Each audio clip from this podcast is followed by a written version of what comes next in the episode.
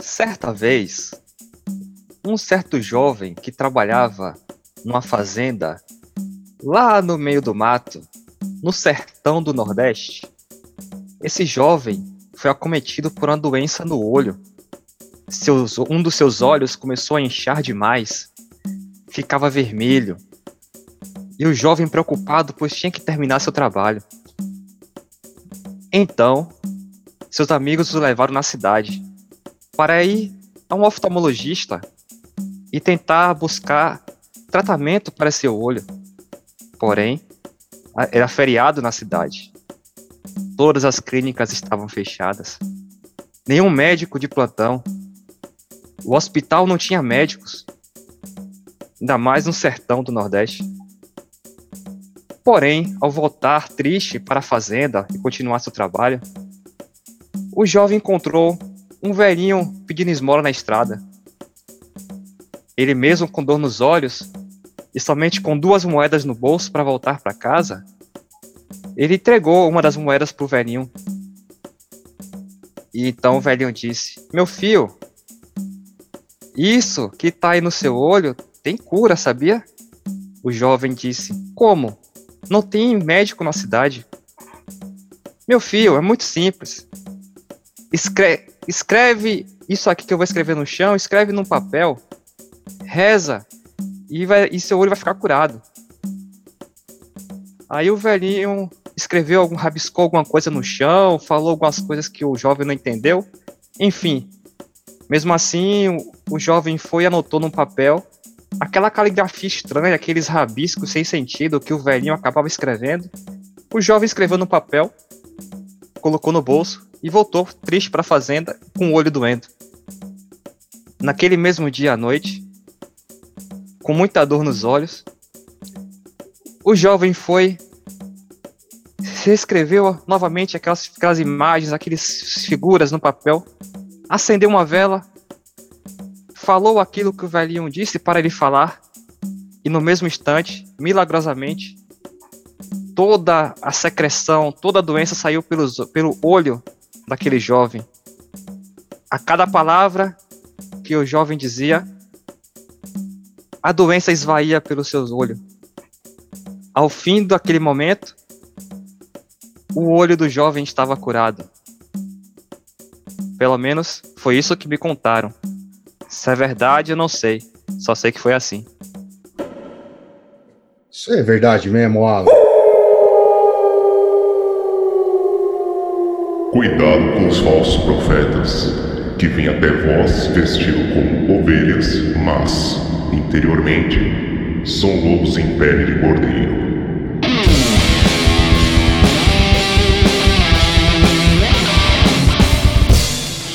Salve galera!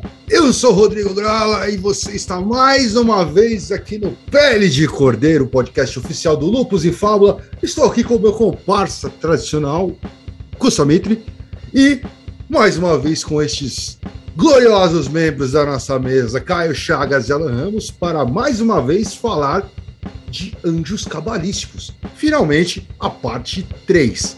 E lembre-se, não acredite em nada do que a gente vai falar aqui. Como é que você tá, Cussa? Tô na merda, tô com uma dor de cabeça filha da puta, mas tamo aí vivo ainda. Então, se vocês verem meio quieto hoje, é por causa disso, tá, povo? Só isso. E aí, Caio, como é que você tá? Belezinha, cara. Pensando aqui, você... pensando aqui, ah, daria para passar alguma coisa pro curso aí, mas teria que transformar em rodas, né? É, Porra, estamos é, é, no episódio errado, droga. É. E aí, Alan, como é, como é que foi aí as últimas, últimas semanas na plataforma? Muito, muito traficantes e explosões e, e, e, tiroteios. E como é que foi, cara? Cara, isso não existe.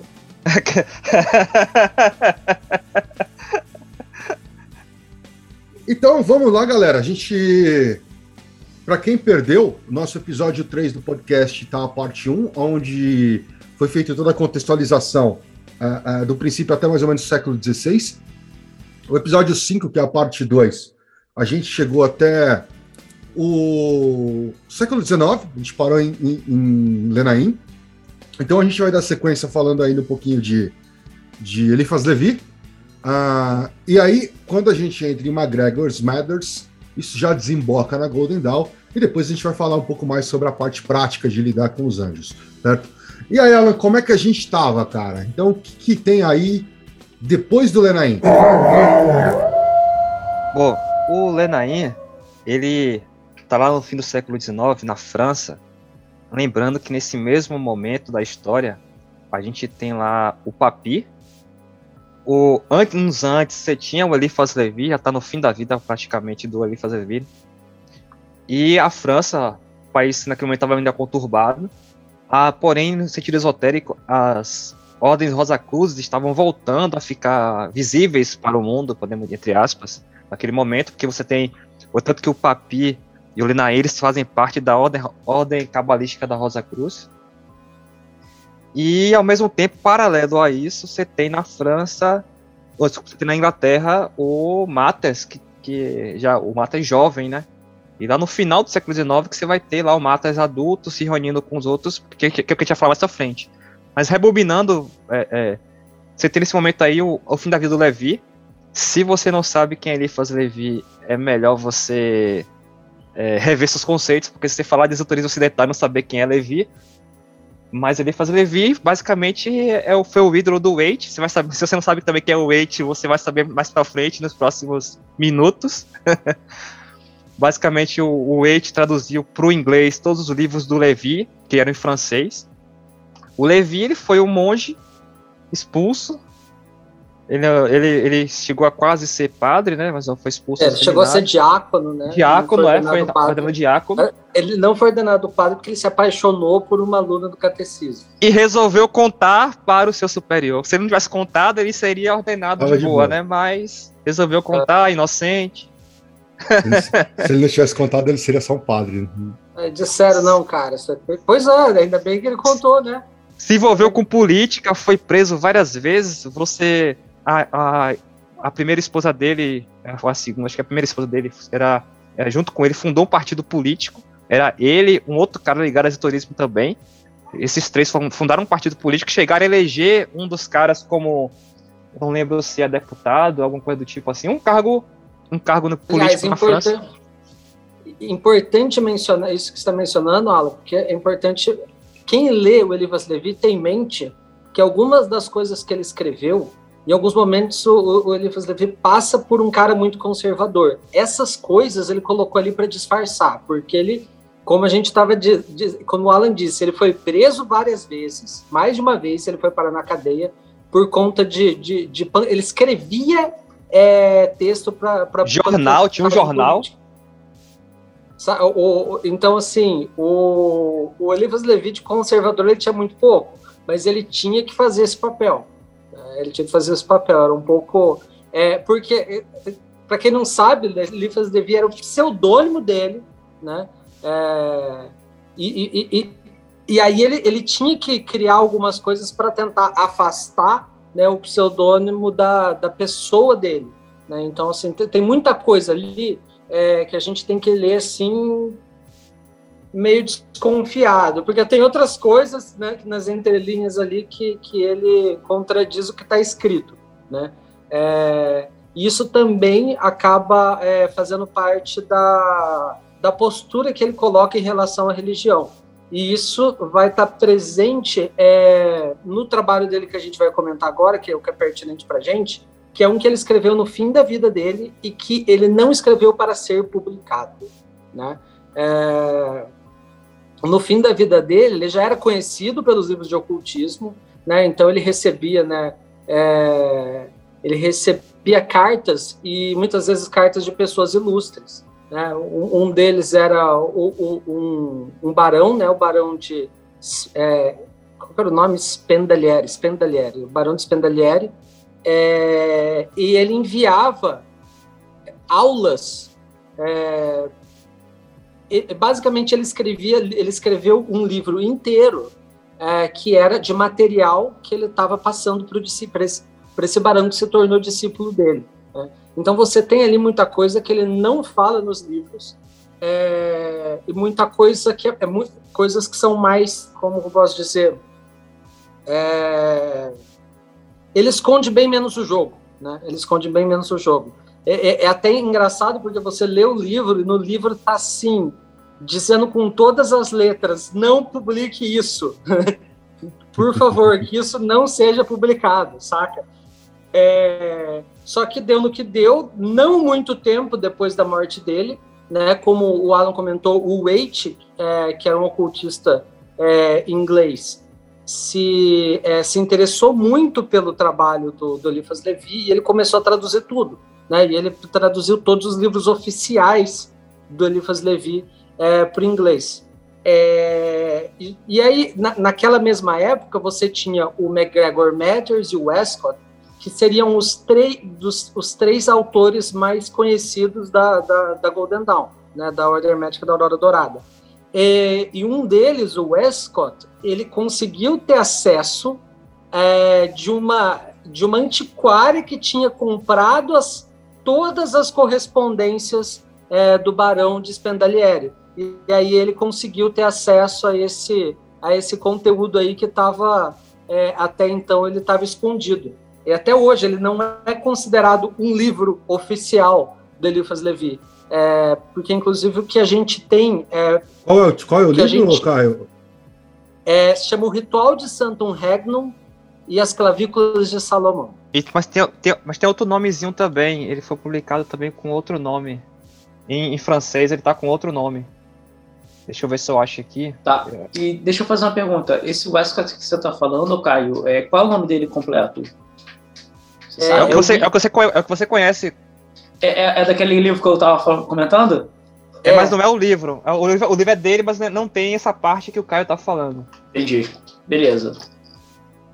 Eu fiquei curioso agora exatamente sobre isso, se era exatamente o, o livro desse cara, entendeu? É, é o William. O William Wynne Westcott, o cara, ele é. era da, da nobreza, da, da, realeza inglesa. Mas aí a gente vai ficar pulando etapas, né? Porque vai falar da Golden Dawn, não seria o momento, né?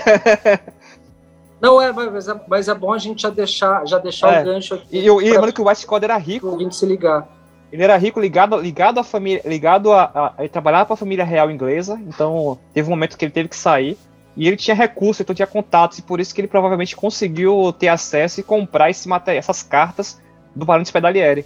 Certo, mas aí qual foi a grande contribuição do, do Levi?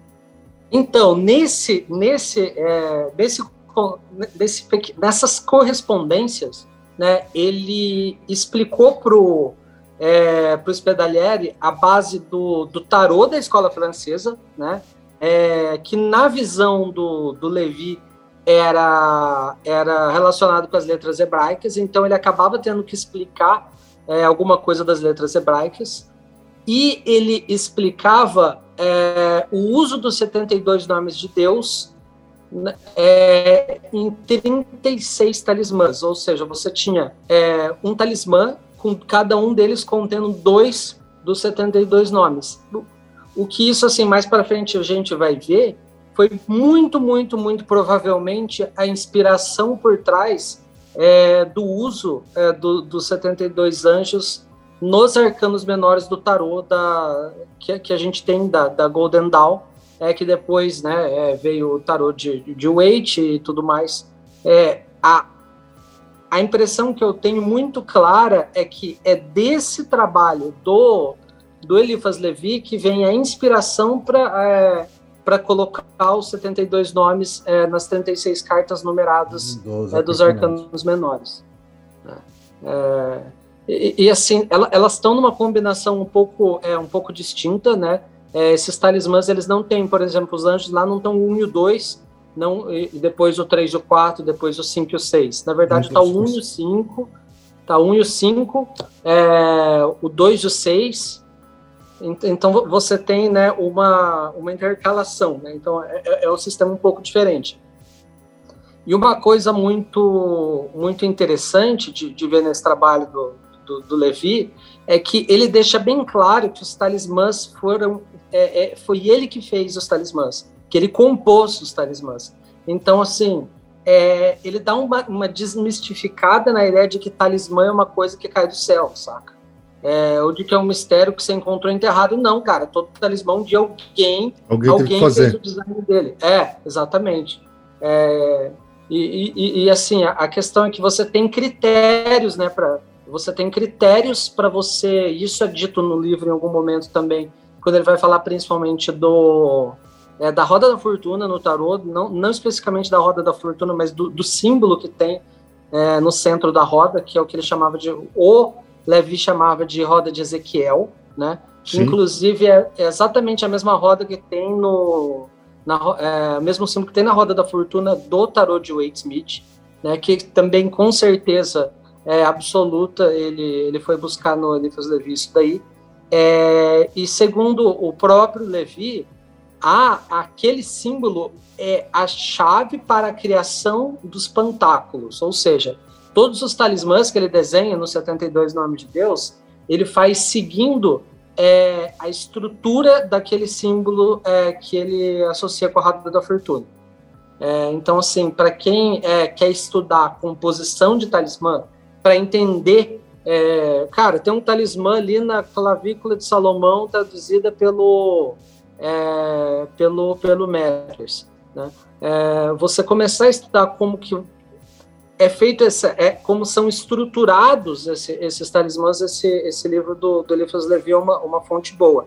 É, e para a gente é pertinente porque ele, os talismãs que ele criou foram em cima dos 72 nomes e especificamente fazendo recorte angelical é, proposto pelo Kircher. Né? Você tem os sufixos nesses talismãs, e você tem é, e você e muitos deles você tem os salmos é, escolhidos pelo pelo Kircher. Nas cartas pro é, pro, Spendalieri, o, o Levi ele deixa também uma é, uma instrução sobre como usar esses talismãs, que já é uma boa dica para o trabalho prático. Ele falava o seguinte, olha, é, para você entender o que esses talismãs. Ele não falava o que os talismãs significavam, essa era a parte interessante. Ele não dava os significados para o aluno dele. Ele falava assim: ó, os significados, ó, eu te dei os significados das letras. Através dos significados das letras, você vai entender os significados desses talismãs.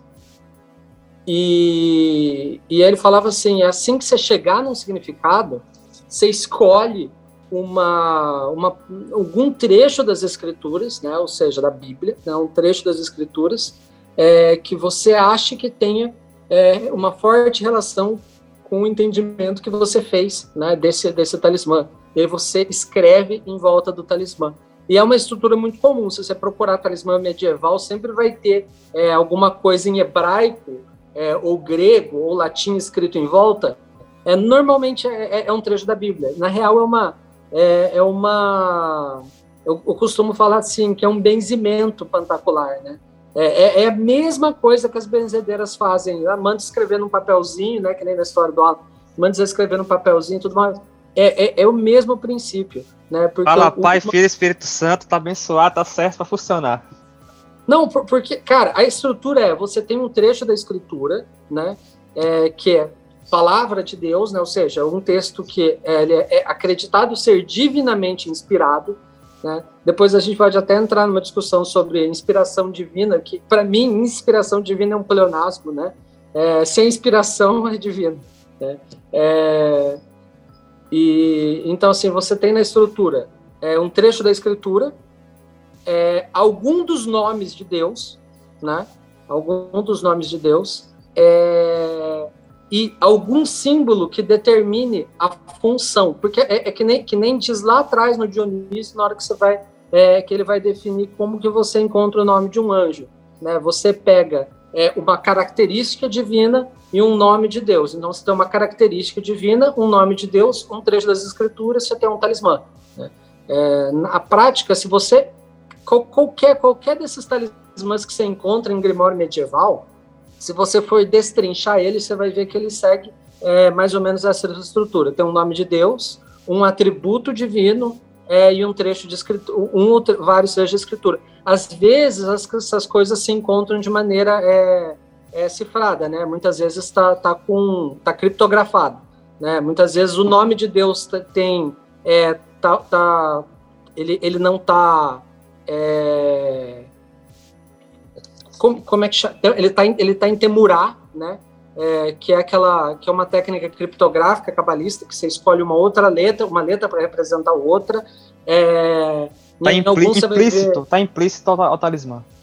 A, a, às vezes você vai ver é, uso de notaricon, né? O notaricon mais comum que o pessoal que fez o ritual menor do, do pentagrama vai é, vai reconhecer é o agla, né? Que é de é supostamente de Atag Bor Leolan Adonai é, que é o Senhor é poderoso através dos tempos.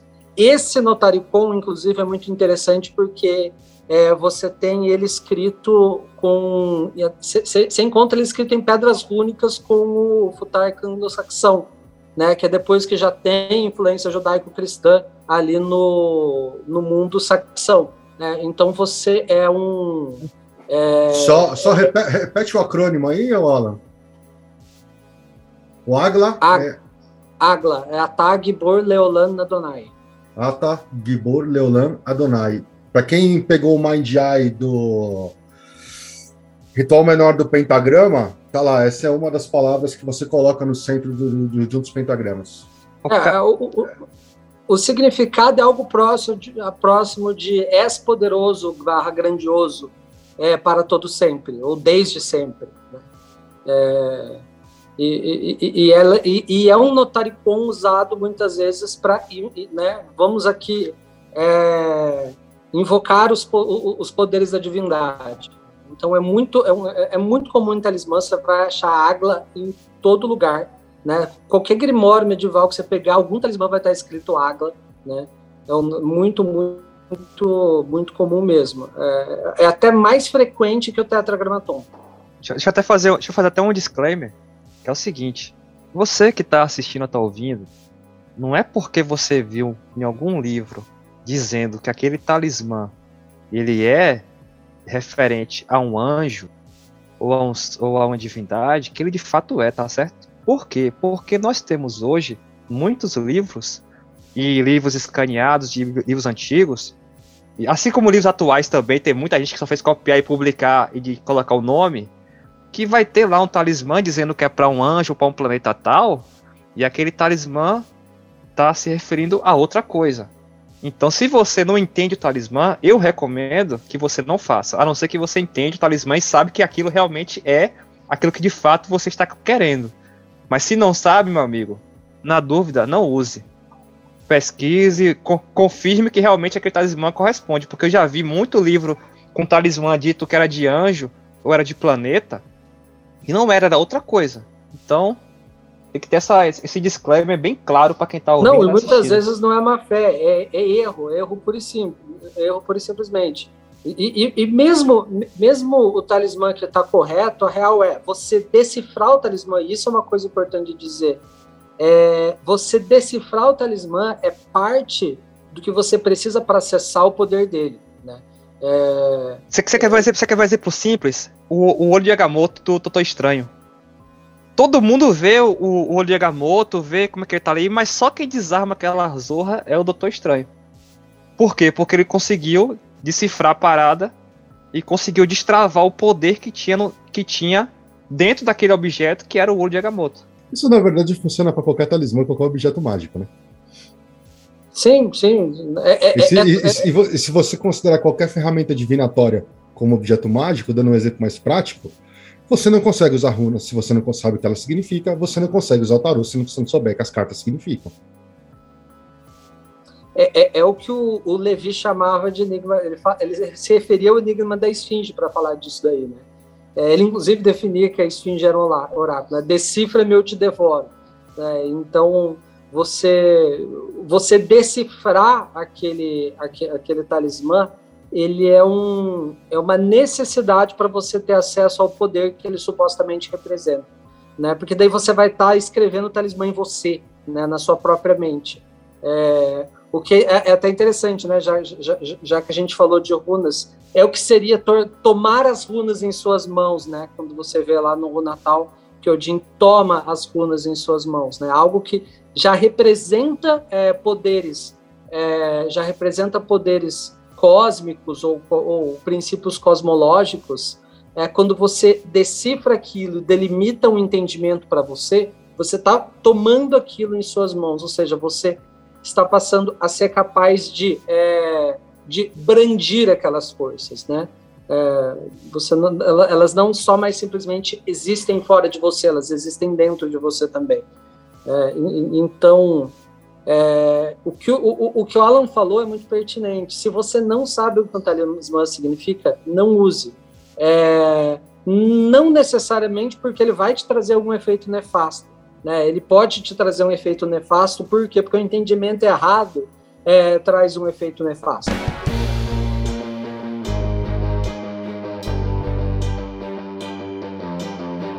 É, e, e, deixa eu fazer uma pergunta. Seguindo aqui essa questão de associações possivelmente erradas que a galera faz hoje em dia aí, é, tem uma pergunta que o Feitosa fez, Thiago Feitosa, apoiador nosso, se você não sabe, a gente está gravando agora, e quem é apoiador da gente lá no catarse.me barra tá podendo assistir essa gravação ao vivo e pode interagir com a gente. Então, se você tem interesse em fazer isso, em tirar dúvidas ainda mais facilmente, considere apoiar a gente lá em catarse.me barra assim como o Feitosa fez, e mandar sua pergunta ao vivo. Então, vamos só, lá. Só lembrando que Lifrod é L-I-F-H-O-D.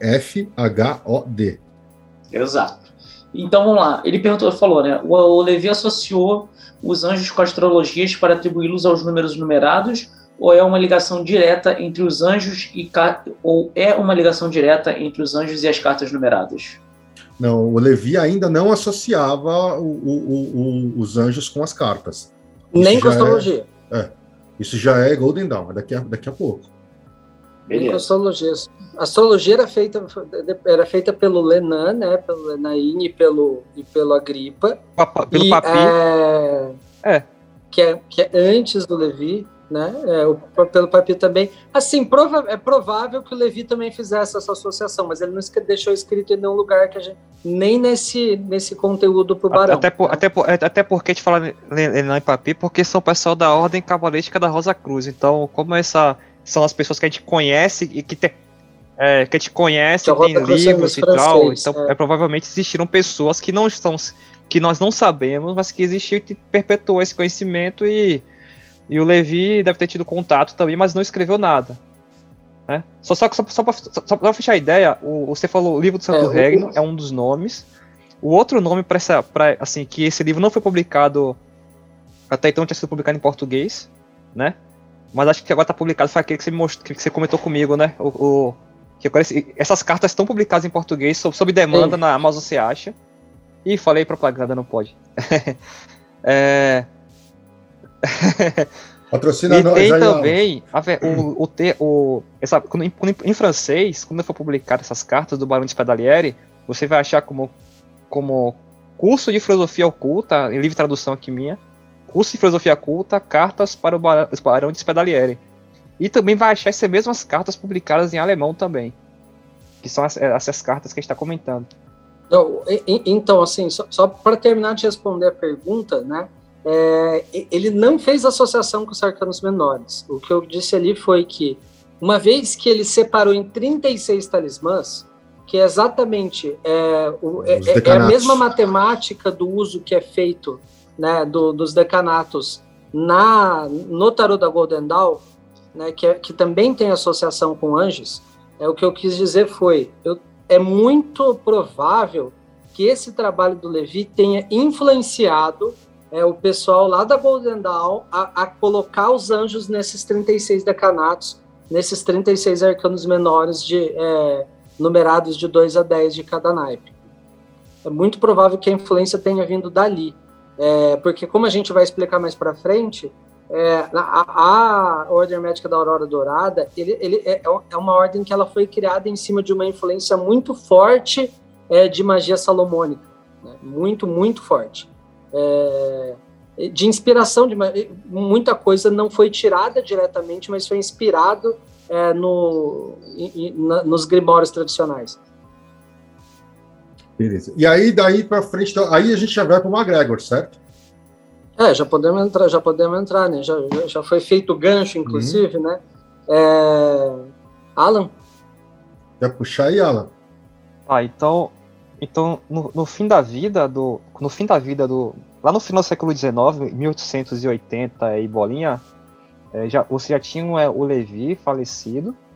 você tinha o Matas, você tinha a ordem cabalística da, da Rosa Cruz, que você tinha paralelo ao Matas, que, ao, você vai ter ao Levi e o Lenaim. E aí o Matas vai, vai se lançar um livro, esse livro até você acha em língua portuguesa, porém, tenha cuidado, depende, você vai achar o mesmo livro diferente com o mesmo nome, mas o livro que nós estamos falando aqui é o chamado The Keys of Solomon King, Clavícula Salomones, que é justamente esse livro que o Matas lançou em 1889, que esse livro é que ele fala dos 36 talismãs, onde você tem é, dois talismãs, é, você, tem 30, você tem 36 talis, é, 76, 72 talismãs, 36 em do, como se fosse dois de cada lado. E aí, aí nesse livro é que o Matas vai descrever os talismãs e para quem já se conhece vai, vai, perceber que a relação do o que ele descreve sobre o cada talismã faz sentido com o arcano menor do tarô da Golden Dawn. Sim. É, só que só que, só, só que acontece o seguinte, que como você percebe que era algo que estava acontecendo ao mesmo tempo, por quê? Porque você tinha o Mates nesse final do século XIX, você já tinha o Mates junto com o Woodman e com o Westcott. Eles, os três eram maçons e tiveram graus Rosa Cruz na maçonaria. E depois e aí com isso eles fundam a Golden Dawn. Então você tem o começo da Golden Dawn no fim, no fim do século XIX. É, e aí você tem ao mesmo tempo já a metade da vida do Papi, com o pessoal da Rosa Cruz francesa. E o mesmo praticamente o mesmo trabalho, eu digo praticamente porque existem muitas algumas nuances, praticamente os mesmo trabalho esotérico no sentido de conhecimento esotérico ocidental, você tem a, a Golden Dawn nascendo e, as, e, a, e, na França o Papi com a ordem com a, com a ordem cabalística da Rosa Cruz. Porém, os viés de trabalho dos dois eram diferentes. Não à toa você vai começar a perceber aquilo que mais tarde vai ser chamado de escola francesa e escola inglesa, que é quando algumas associações que são feitas de letras hebraicas e, e de planetas, que é feito na, na Golden Dawn, eles são um pouco diferentes do que é trabalhado pelas ordens esotéricas Olha, da você não está enganado, o Papi também não é o fundador daquela, daquela subordem da, da, da Rosa Cruz, como é que chama? Do martinismo? Isso, sim, sim. Eu diria que ele é patrono. É, do Martin... é.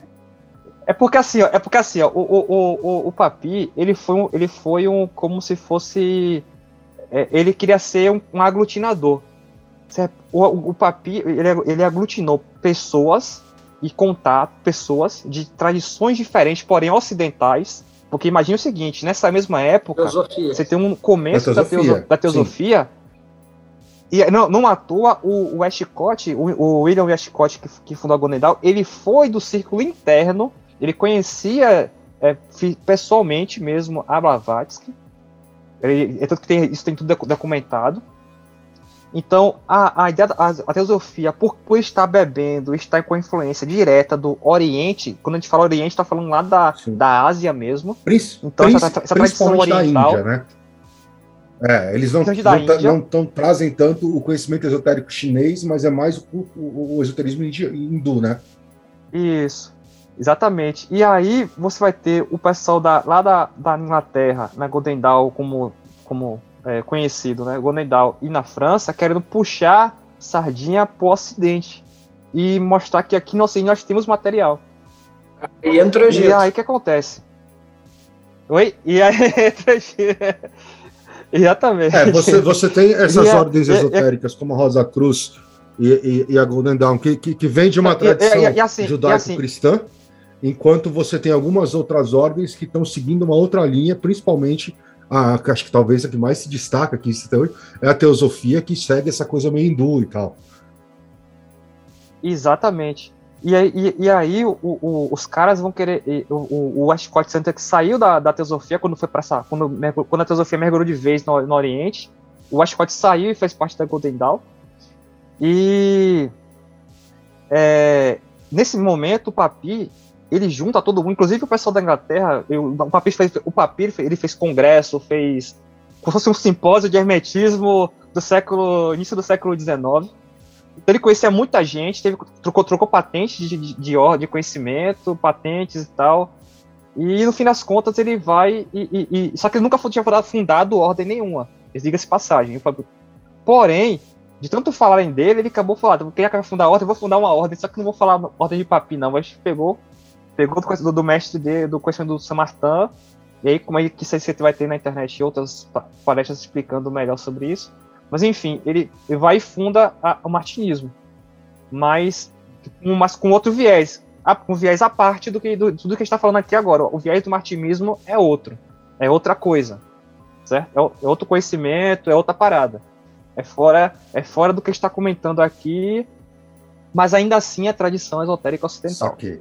Bom, aí então vamos lá, voltando, voltamos para o McGregors. O McGregors, o Westcott, como é que é o nome do terceiro cara, que eu não vou lembrar? O último, o, eles Woodman. pegam e fundam a Golden Dawn, certo? Tá, e aí eles Isso. vão beber, é. principalmente na Cabala, vindo ali pelo Levi, certo? É, você vai, você então tem agora o, o, sobre os 72 anjos, você tem esse livro do Matas. E aí depois você vem a Golden Dawn, que dentro dentre os conhecimentos da Golden Dawn, ela vai trazer essa, ela vai colocar também essa questão dos 72 nomes de Deus, é, nomes de Deus 72 anjos. E você tem e vai querer e, fa, e faz também esse, esse link com os arcanos do tarô e com a astrologia, lembrando que isso não é só Golden Dawn, por quê? Porque na verdade, antes disso, o Papi o Papi chegou a fazer uma, uma, uma, Tem um livro do Papi interessante, que ele faz a classificação de Cabala. E nessa classificação de Cabala, ele vai incluir é, o tarô e vai incluir é, o, as que ele chama de clavículas das semânforas, que seriam para referenciar aos 72 nomes de Deus. Mas quem vai de fato fazer todo um estudo, uma, uma, uma, prática, vai colocar, vai escrever, vai ficar uma linguagem acessível para todo mundo, não à toa, quando, quando o Crowley publicou os, os escritos dele, é, ficou claro, vai ser a Golden Dawn. E é o que a gente tem mais, mais fácil acesso hoje. E até porque, mas, mas vamos lembrar pegar... também que na época a Golden Dawn tinha voto de silêncio. Então, assim, acessível isso, hoje. Isso, na época é, também não. É. Hoje, é, é, hoje, exatamente. Até, exatamente. Mas o, é, é, uma coisa é até interessante, assim, como eles tinham voto de silêncio, e, uma, e, e, o que, e o que acabou sendo publicado depois era material interno da ordem, é muito didático, né? É, porque era usado para ensinar, né? Tipo, para ensinar os próprios membros da ordem. Então era muito, muito, é, muito didático. É por isso que depois que, é, que o material é, foi solto por aí ele fez tanto sucesso, porque ele é um material muito, muito didático, ele é explicadinho, né? É, ele, ele, ele tinha uma, uma abordagem um pouco diferente é, da, do das ordens francesas, porque assim, o material de ordens francesas é, é, ele é bastante, ele é sempre muito mais, é, como é que eu posso dizer, enigmático, uma linguagem mais, né, mais enigmática. Mais alegórica e floreada. É, exatamente. Então, assim, porque tem uma coisa, né, o que o Alan comentou ali, você tinha, né, é, ali o, ocultista que procurava uma, uma tradição mais, é, mais do Ocidente e ia buscar na Kabbalah, é, no Hermetismo no Egito, e você tinha o ocultista é, que ia buscar é, a coisa a coisa hindu lá da, da teosofia.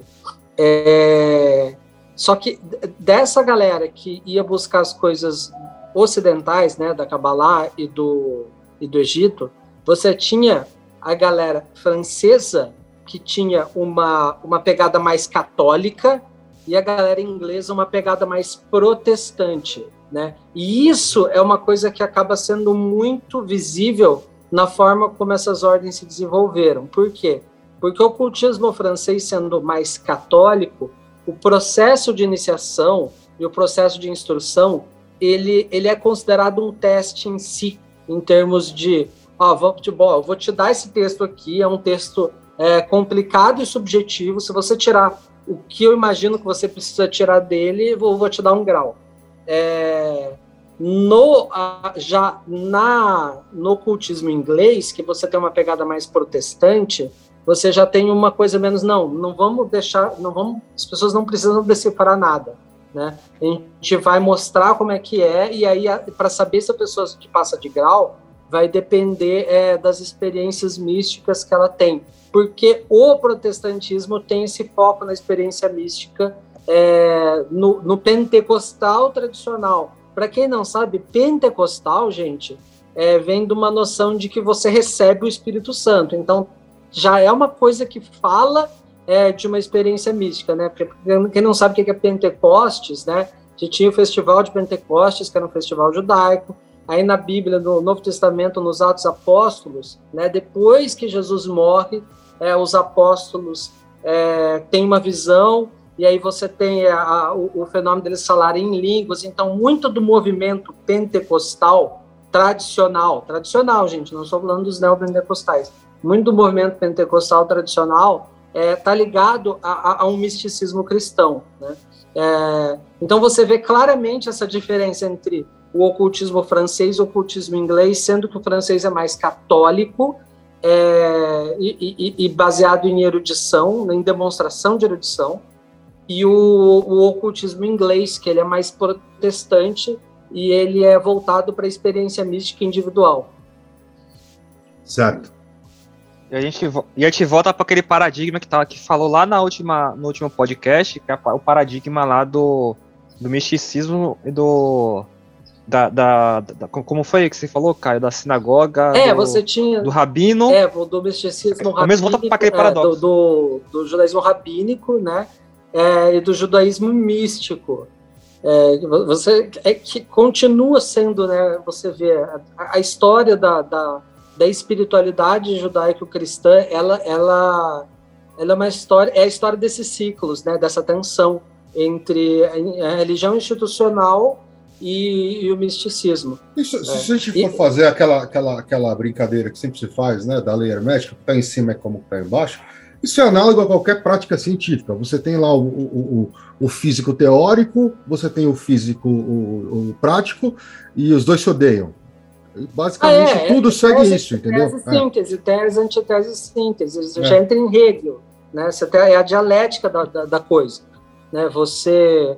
É, e, e, e, é muito interessante porque ao longo da história você vê que o misticismo ele influencia a religião tradicional, e aí a religião tradicional influencia o misticismo, e, e, e elas influenciam, influenciam ao mesmo tempo em que se opõem. Né? Se odeiam, é, né? exatamente. É, é, é muito é muito louco isso. É, o ah, basicamente, basicamente a, a, religião acredita que você não, não deva fazer uma prática, entre aspas, herética, porque se não é do jeito deles é herege, e o, o, o, o, misticismo esotérico diz que você não precisa ter uma porra numa igreja. E no final das contas está todo mundo fazendo a mesma coisa, só que um não quer. Sim, um, sim. Mas o, o, o Alan Moore, o Alan Moore em Prometeia, ele, ele dá uma, ele coloca uma, ele dá uma pincelada disso, nisso, que é, que é a parada da, a função do hierofante, né? É, porque o hierofante ele traduz a, ele traduz o misticismo, né? Então aí você tem a religiosidade institucional através, né, do hierofante. Então, o Hierofante representa justamente, é muito louco, né? O, o, porque o, o Hierofante no tarô, ele representa, ele tem as chaves que guarda o conhecimento, que guarda o acesso ao céu, toda aquela coisa, é, que na...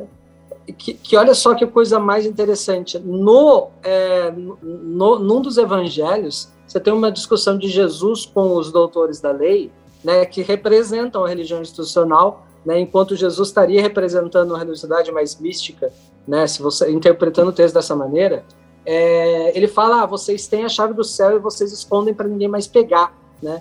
É, e, e, e, depois, ironicamente, a própria, a própria igreja cristã assume essa postura. Assume essa postura. Então você tem então, você tem claramente um ciclo estabelecido onde, através do misticismo, é, você codifica uma prática, né? E aí essa prática se transforma num dogma, né, que você repassa para os outros de forma acrítica, né? É, só que uma vez que é repassado, aquilo inspira práticas místicas e a coisa vai e a coisa vai se retroalimentando dessa maneira.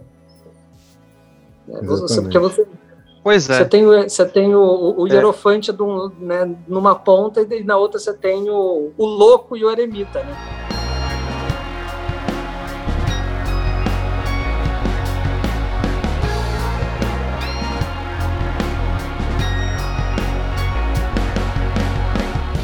E, e Então, Caio- então- o Alan, continuando aí a Golden Dawn. Não, então eu ia comentar. Isso, eu ia falar da Golden Dawn, que no caso é. Até. Até. Você tem a Golden Dawn que vai tentar, vai tentar aglutinar esses conhecimentos esotéricos ocidentais. Porém, sobre no caso que a gente tem o foco daqui é o do 72, é, ah, só vai, só vai ter de fato acesso, acesso à informação sobre, é, sobre, sobre o que quer ensinar na Golden Dawn a partir do momento que o Crowley que quem não sabe Crowley também vai ter que. Pô, saber quem é Crowley também é. é- Então, quando a Alistair, quando a Alistair Crowley publica os rituais da Golden Dawn, e, aí, e também depois o Regardier, o Israel Regardier, que foi secretário. secre- secretário, do, É, secretário do Crowley, que é, a, que é a fonte de quase todo mundo que estuda a Golden Dawn hoje, vai pegar um livro do Regardier. Se, pega, se não pegar livro do, do Regardier, meu amigo, então você tem que voltar.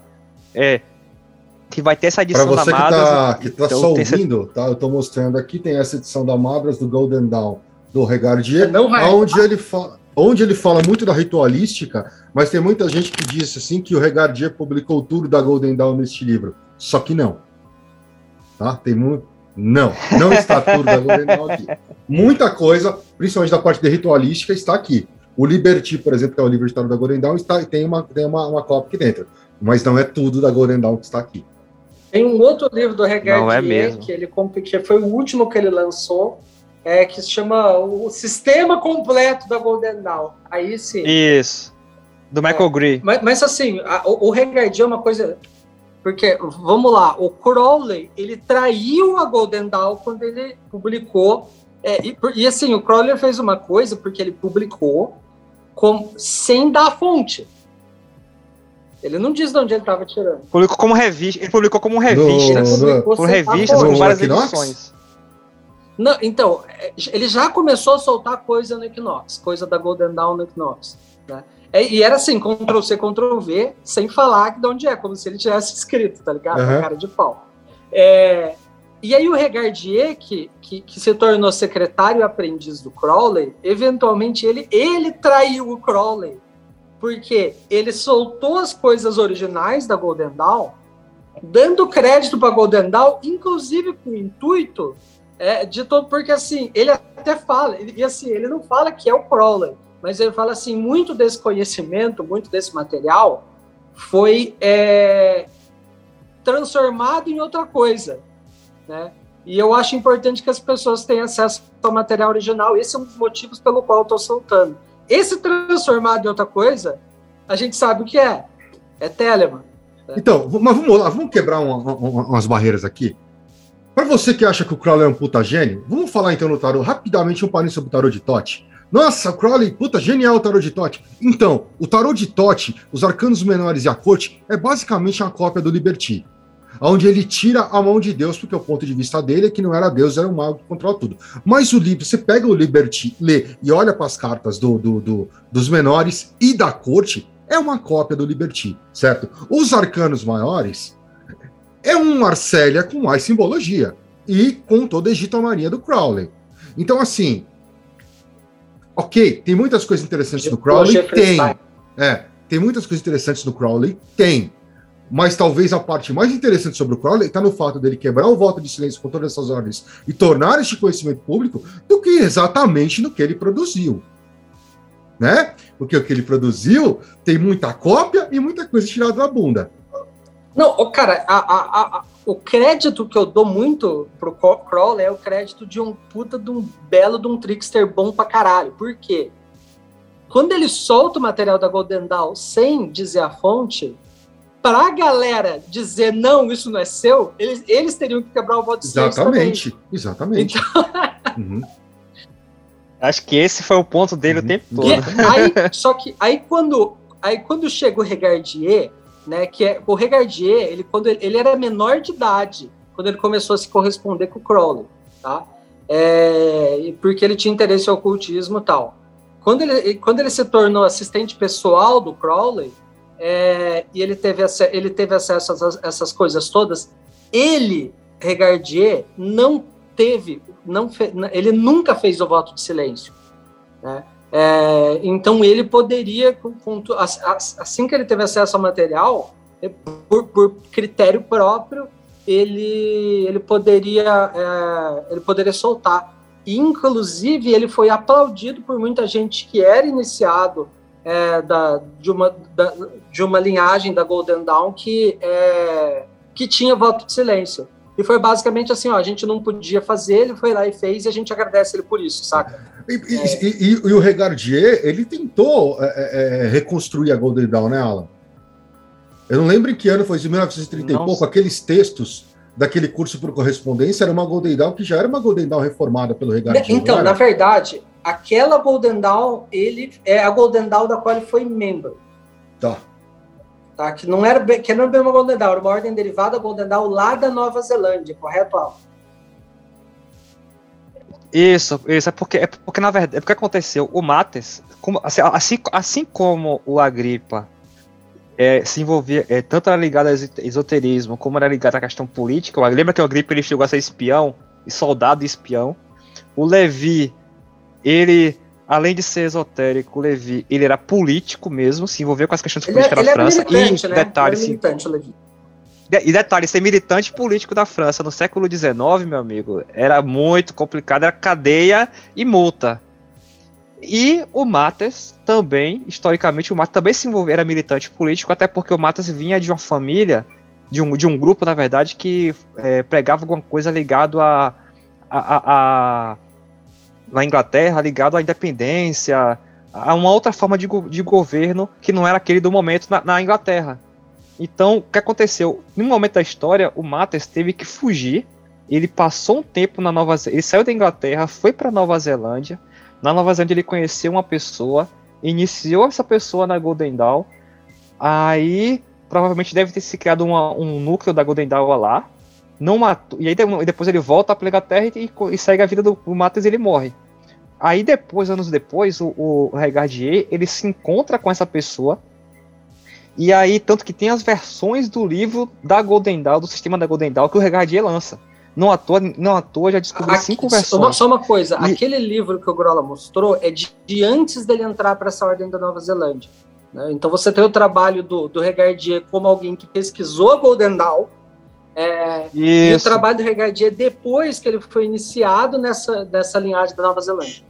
Isso, exatamente, que ele foi iniciado lá, trocou patentes com a pessoa de lá, e tal, e, e, e basicamente isso. E, e, nesse ponto é importante que, sobre no caso os 72 anjos, mais recente, de material mais recente, é, referente a estrutura, origem, comentários, é do Regardier por conta do conhecimento da Golden Dawn que, que ele é, publicou.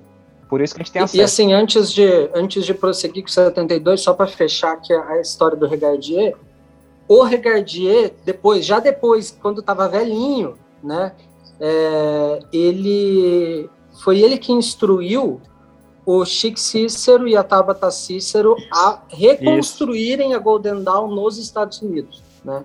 Então você tem hoje uma, a, a Ordem Médica da Dourada que existe nos Estados Unidos hoje é uma reconstrução orientada pelo Regardier, né, feita pelo pelo Chic Cícero e pela Tabata Cícero. Né, que é...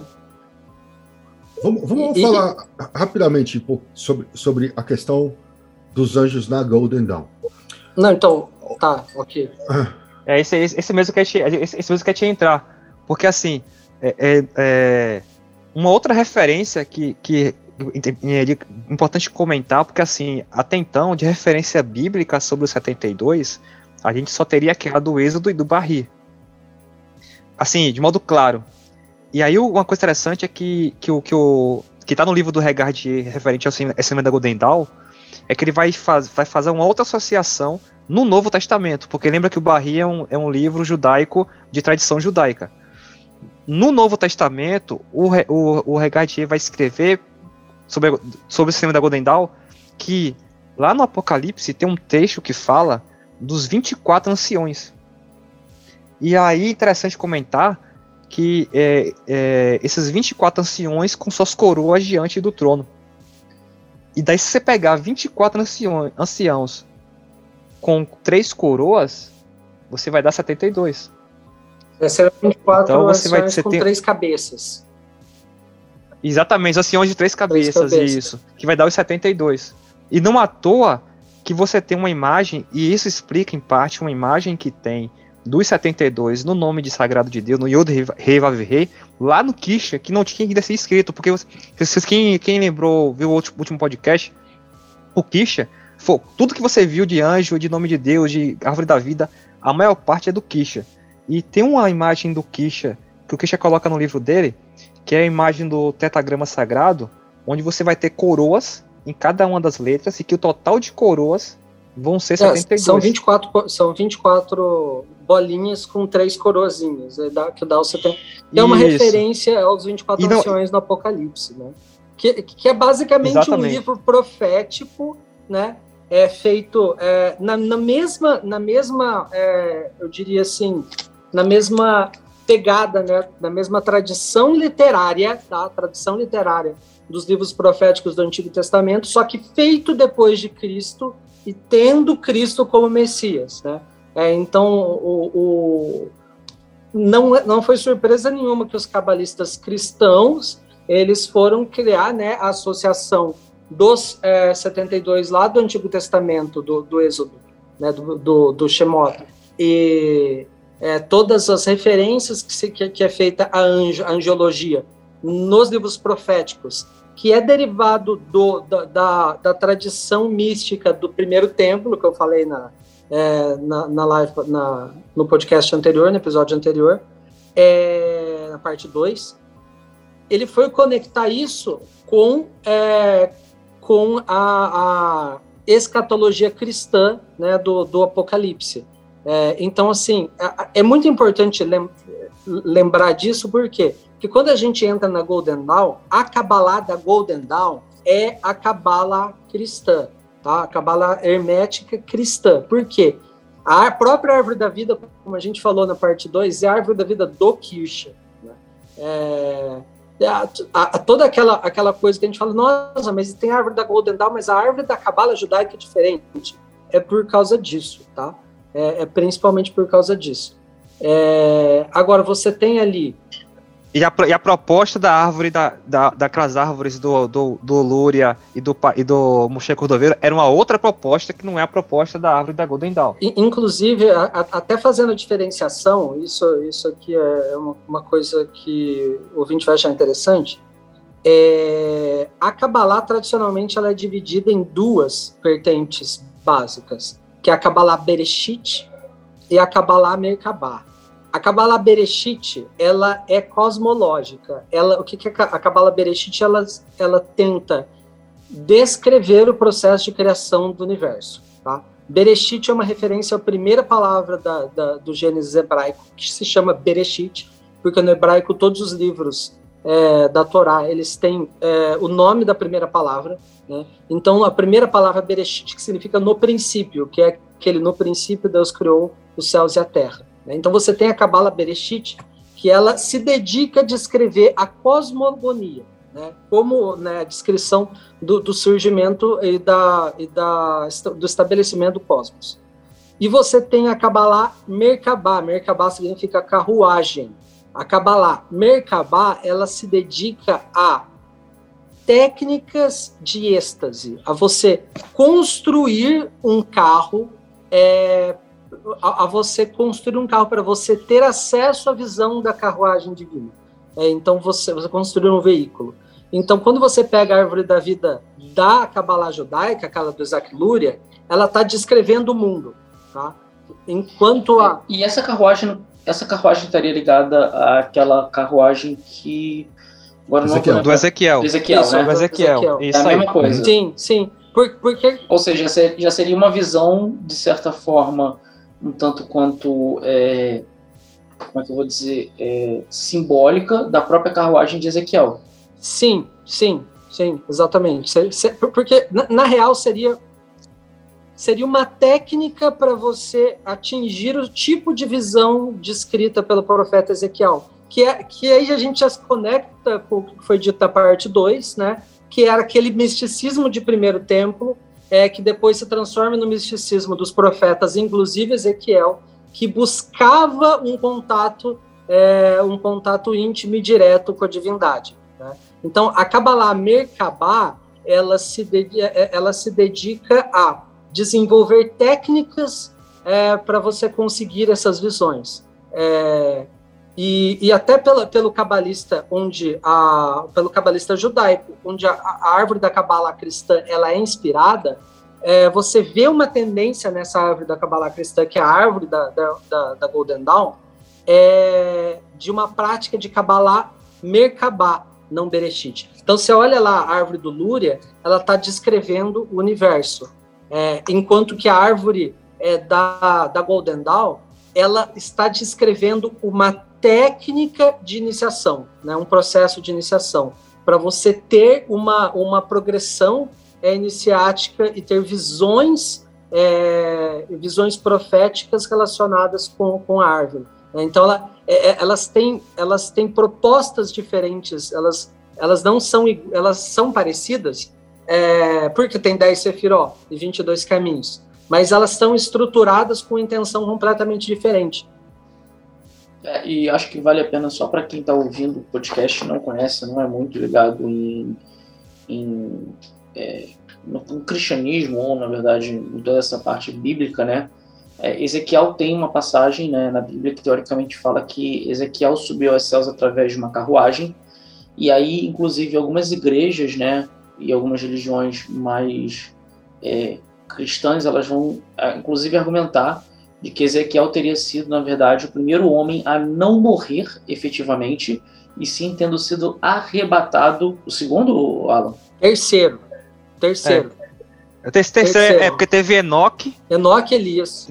Teve Enoque e Elias. Teve Enoque e Elias, é verdade, é, verdade. É, que, assim, Enoque, Elias e Ezequiel. Enoque e Elias são, é, são os judeus, né, na tradução judaica você tem essa noção de que eles não morreram, de que eles foram, foram, foram, foram direto. É, e a, os, os, os pentecostais eles trazem essa noção de que Ezequiel teria sido o terceiro.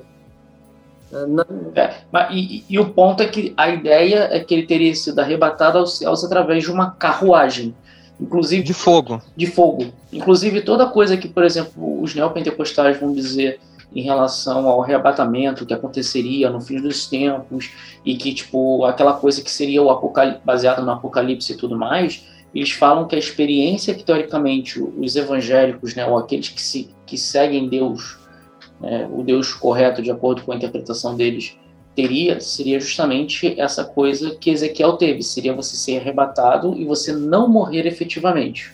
E tem gente e Essa tem é gente que fala que ele só foi abduzido mas é, é, é isso que, o visão isso que o Kusa falou é, é uma visão, uma, uma das visões deturpadas que você pode ter sobre. É justamente essa que o Kusa falou, que é muito reproduzida pela mente, pela mente do, do afegão médio brasileiro. É essa mesmo que o Kusa falou. Essa é a visão média do afegão médio. Vou, eu, vou até desfazer essa, eu vou até desfazer esse nó aqui agora e dizer o seguinte: é, quando era muito comum você dizer, Cara, você vai ver em literatura cabalística a ideia de ver Deus sem morrer. Né? É, de que só um justo consegue ver Deus sem morrer. E esse sem morrer, na verdade, é entrar no transe místico e voltar e continuar a vida. Tá? Os neopentecostais, eles interpretam esse sem morrer como o arrebatamento. Né? É como você deixar esse mundo ir para o outro sem passar pela morte. Né?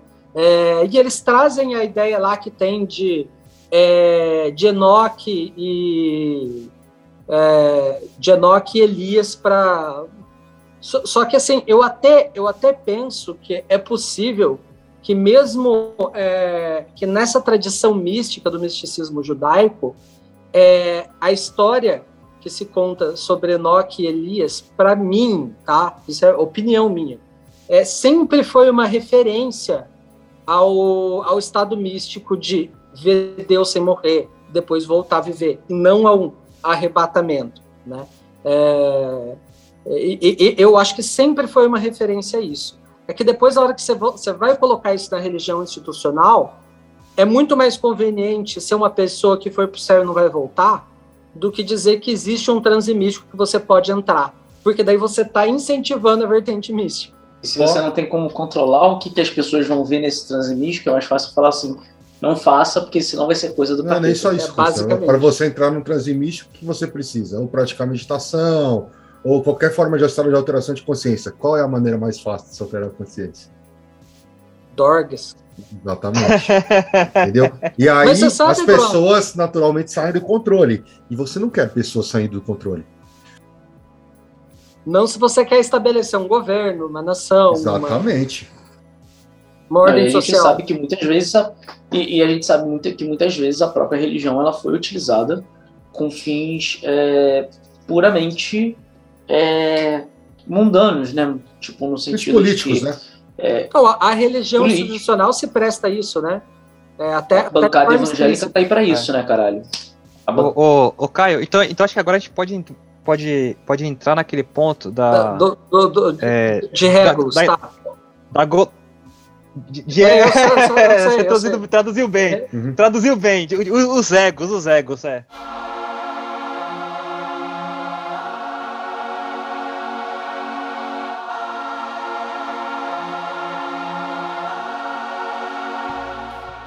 vamos lá, você, você teve essa, é, esse, esse interesse todo por ocultismo na Golden Dawn, e os 72 Nomes de Deus, os Anjos do Kircher, certamente é, entraram nessa parada. Então, assim, a principal figura que a gente precisa falar para descrever o surgimento da Golden Dawn é o Matters, tá?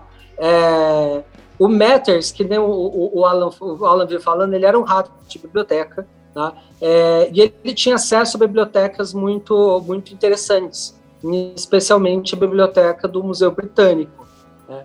É, ele também tinha acesso às bibliotecas francesas, lá da biblioteca do Arsenal, ele falava francês, toda aquela coisa.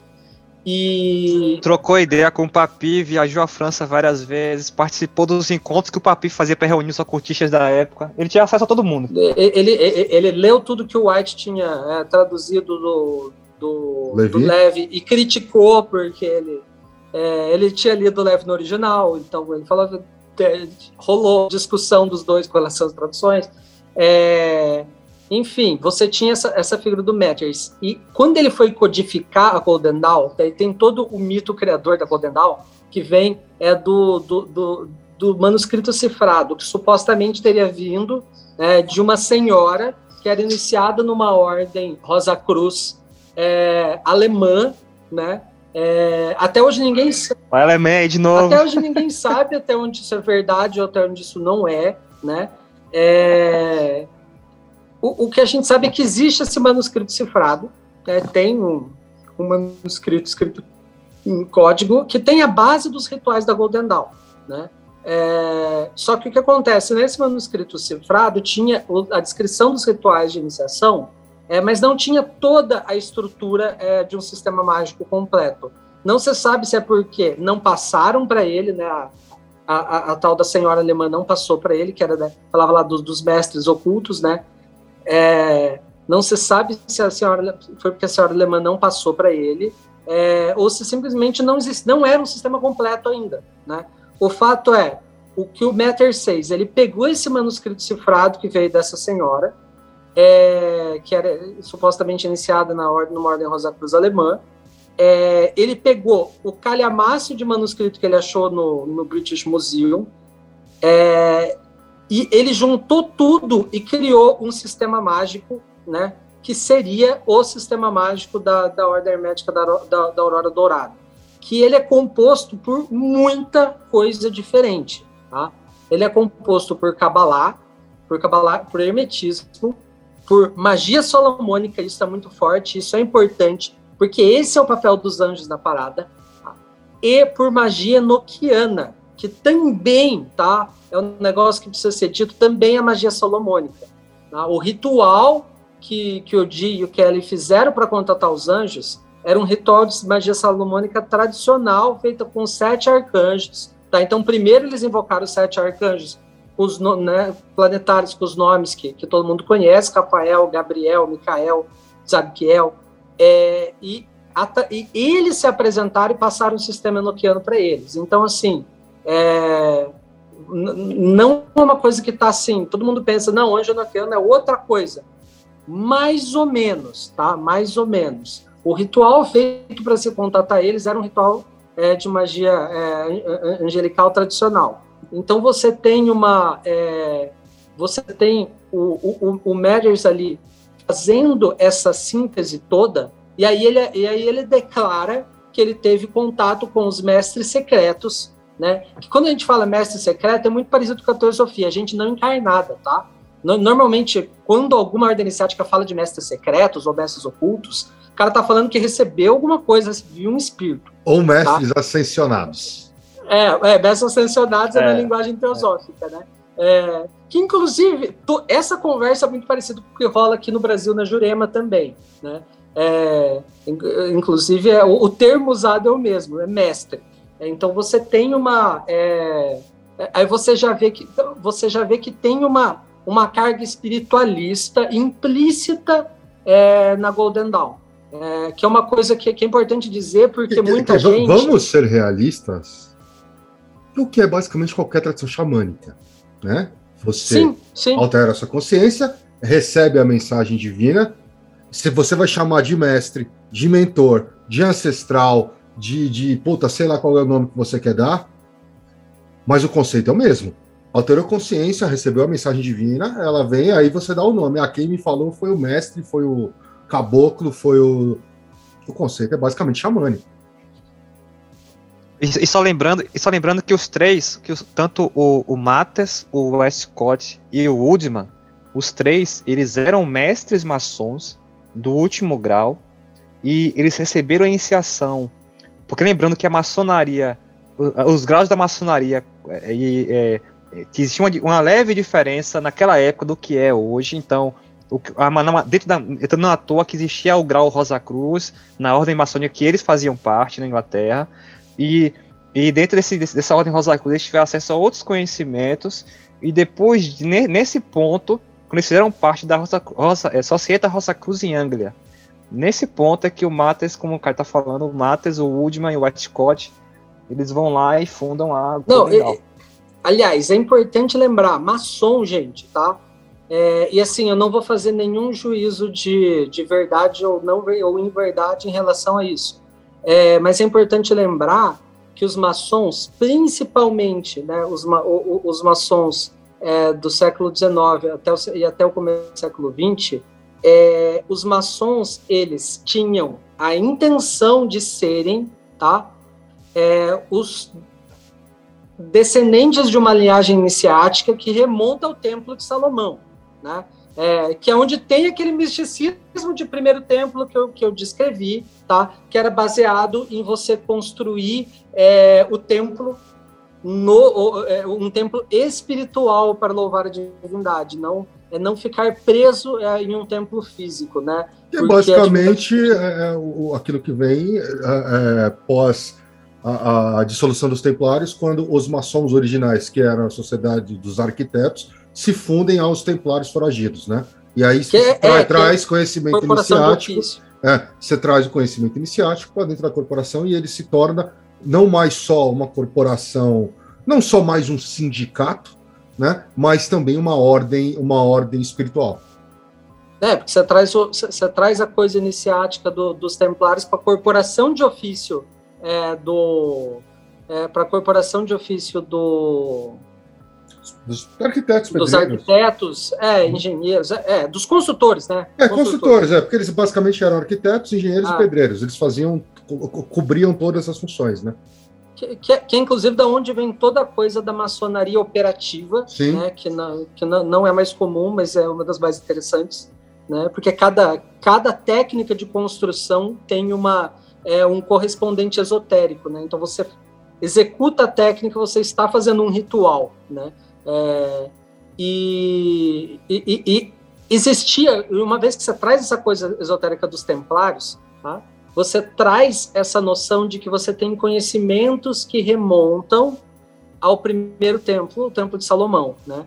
É, então você tem aí, tipo, mesmo. Por isso que eu falei, não vou fazer nenhum juízo de, de verdade ou inverdade aqui, fica de cada um pesquisar e ver o que acredita, o que, que acha que é, o que não é. Mas a proposta é essa. A proposta é, é a hora que você pega os maçons na, na Inglaterra lá formando a Golden Dawn, tá? tá é muito claro para mim que o que eles estão tentando fazer é, é construir uma egrégora no plano astral, tá? que sirva de suporte é, às práticas da ordem. E você tem uma coisa que eu acredito que a Golden Dawn foi bem sucedida foi nisso, né? É, eu acredito que, que, que, o sucesso e a adesão que as práticas da Golden Dawn têm, elas se devem, é, elas se devem, são causa é, e são efeito disso daí, né? É, tanto que tem gente que é questiona, que questiona, tanto que tem gente que questiona os objetivos da Golden Dawn e mimimi, só que não à toa, a base de todas as práticas que se faz hoje dentro do esoterismo é da Golden Dawn, né? Não é, inclusive, é inclusive rituais, rituais caoístas só existem por causa da Golden Dawn. Então, então tem, tem... então quando, quando, quando eles foram criar esse, esse sistema todo, né, é, coeso, é, e, lembrar, e lembrar também que é, a Golden Dawn ela, era, sempre foi para ser uma ordem paramaçônica. Né? Uhum. Né? Então, assim, ah, você. Porque a real é, o, os três eles queriam é, popularizar, não, não diria popularizar, porque eles ainda eram bastante elitistas, é, mas eles queriam levar o ocultismo para círculos externos à maçonaria, né? É, então, então, ele, então, então foi criada essa, essa, essa outra ordem, né, que faria, é, porque a maçonaria também é aquela coisa, eles também não estavam tão interessados no, em alguns outros aspectos que, que, a, que as lojas maçônicas trazem é, de relações políticas e, e, diplomacia e tudo mais. Eles queriam sair um pouco desse radar, né? É, e falou, não, vamos fazer a ordem do jeito que a gente acha que devia ser. E aí, é, ele vai pegar a clavícula, a, a, a, chave de Salomão, que ele traduziu, Matters, é, e, e, gente, ele não segue aquilo na Golden Dawn, tá? É, você vai ver ali no, é, você vai ver ali, por exemplo, no, no livro, no livro, acho que é o 2 ou 3 da Goethe, que é o Ars Paulina, tem ali um anjo para cada grau do zodíaco, né? É, ele não segue aquilo, ele não segue aqueles nomes, e eu vou dizer, ele não usa os talismãs, na Golden Dawn não entra ipsis literis, os talismãs que ele encontra nos grimórios medievais. Ele, ele, eles criam coisas novas, e eu vou dizer para vocês por quê. Uma outra influência muito forte é, na Golden Dawn e no Matters é o livro da magia sagrada de Abramelin, que também foi um livro traduzido pelo Matters, que é um livro de um judeu alemão, de novo alemão, o, o Abraham G. Worms, é, o, e, e, ele descreve um ritual de. Hoje a gente sabe que é um ritual de um ano e meio. Na época, o manuscrito que eles tinham era uma versão de seis meses, é, que é um ritual de purificação e é, para você ter o contato e a conversação com o seu anjo pessoal, com o sagrado anjo guardião. Então, assim, tudo que a gente fala, você ouve falar é, em Telema de SAG, ou no culto general de sagrado anjo guardião, tá? é, vem da noção do, é, de, do livro da, da, da, magia sagrada de, de Abramelin. É, e nesse livro da magia sagrada de Abramelin, é, que, que ele, ele, ele, tem uma influência muito forte do Marys e consequentemente na Golden Dawn, o, é, o Abraham ele fala assim para o filho dele, porque o livro, na verdade, são cartas que ele deixou para o filho. É, ele fala assim, que, que, é o seguinte: os grimórios estão cheios de magias falsas. É, portanto, não use um, uma imagem, um talismã, não use nada que você não sabe o que signifique. Não diga nada numa língua que você não entende. Né? Então, assim, o Matters, ele, ele, pelo, você percebe pela forma, pelos escritos dele, que ele levava muito a sério de não usar nada que ele não entendesse. Então, assim, muitas O, o que faz sentido e deveria ser o padrão, Sim. né, caralho? tipo, isso se chama bom senso, caralho. então, assim, ele traduz a clavícula de Salomão, tem lá o nome do, os nomes dos anjos ali, mas ele não sabe de onde aqueles nomes vieram. Então ele não usa, ele vai atrás dos nomes é, que o Kircher trabalha, porque ele sabe de onde veio. Não, veio lá do Êxodo, né, que são 72 nomes de Deus. Então eu consigo estabelecer, ó, eu conheço as letras hebraicas, eu sei o que cada uma significa, eu consigo interpretar, eu consigo formular um entendimento, né? É, agora, esses talismãs aqui que eu não sei o que, que é, cara, tudo bem, para estudo, é, para estudo é interessante, é, vale estudar a estrutura, mas eu não vou usar aquilo. Né? Aquilo, eu, eu não sei o que aquilo significa. Eu não tenho nem acesso na, na real. Né? Pode ser que aquilo tenha acesso a mim, mas eu não vou ter acesso àquilo, então eu não vou. Então, então você vê que as coisas que foram é, criadas na, na, na Golden Dawn, elas seguem uma estrutura é, de magia salomônica de grimórios tradicionais, mas ela não utiliza é, quase nunca. É, existem exceções. É, as, os, os, próprios talismãs os próprios desenhos é que, que são encontrados nesses, é, desses grimórios. Né? Ele, eles criam símbolos novos. E os que são usados são os que eles destrincham, né? É, de que eles formulam o entendimento, tanto, eles, tanto correto ou não, é o entendimento que está lá, eles falam, ah, não, isso aqui significa isso, assim, está é, tá aqui por causa disso, né? É, então você tem essa, é, essa inspiração em magia salomônica, ela acaba sendo muito importante, por quê? Porque a magia salomônica, isso eu não canso de dizer, a magia salomônica ela é baseada em selamentos. O que, que é selamento? Selamento é você obter controle sobre algo, tá? É uma força selada é uma força que está contida. Olha, onde, onde, onde, um. Prestem bastante atenção no que o Caio vai falar agora. Se você entender isso, a sua prática com os 72 anjos vai ser muito mais eficiente. Vai lá, Caio. Cara, vamos lá. Selamento, então, é uma força contida. Como você contém uma força? Você contém uma força usando uma força, usando a benevolência de uma força superior. Tá? É uma benevolência com relação a você. Então, o que acontece? To, toda a estrutura da magia salomônica, lembra aquilo que eu falei? Você tem um nome de Deus, você tem um atributo divino. Esse nome de Deus e esse atributo divino tá, são essa força é, superior cuja autoridade você está chamando por benevolência em relação a você, porque você é devoto, por causa da sua crença, etc. Tá? É, então, quando você vê, por exemplo, um talismã de Júpiter, né? você tem lá na chave maior de Salomão lá o quarto talismã de Júpiter. Tá? O que, que é aquilo? É a força de Júpiter, a força astrológica de Júpiter, sendo selada por aqueles nomes divinos, por aqueles anjos e por aqueles salmos e por aqueles trechos, tá? É isso que significa aqueles talismãs. É um processo de selamento. É você, então, assim, é, a hora que você coloca a questão astrológica no meio da, da magia salomônica, como isso funciona? Ao, como é um paradigma judaico-cristão, você não tem aquela força como uma força tendo autoridade suprema. Não, você tem uma força acima delas. Então, assim, acima dos planetas e do zodíaco, né, acima das forças astrológicas, você tem as forças angelicais, e acima das forças angelicais, você tem os nomes de Deus, que representam a própria divindade, aspectos da própria divindade. Então, através, através dessa hierarquia, é você cria um processo de selamento onde você é capaz de conter as forças astrológicas. Então, assim, você, diferente do que se fazia lá na Suméria, né, na Suméria, é, você tinha uma divindade é, que representava aquela força astrológica e ela era a própria força astrológica. Então, você cultuava aquela força astrológica para obter favor dela. No paradigma judaico-cristão, o que você cultua é somente aquilo que está acima de todas as forças. E através da hierarquia, é, de como aquela força descende até a realidade, você consegue é, conter essas, essas, essas outras forças que se manifestam no mundo.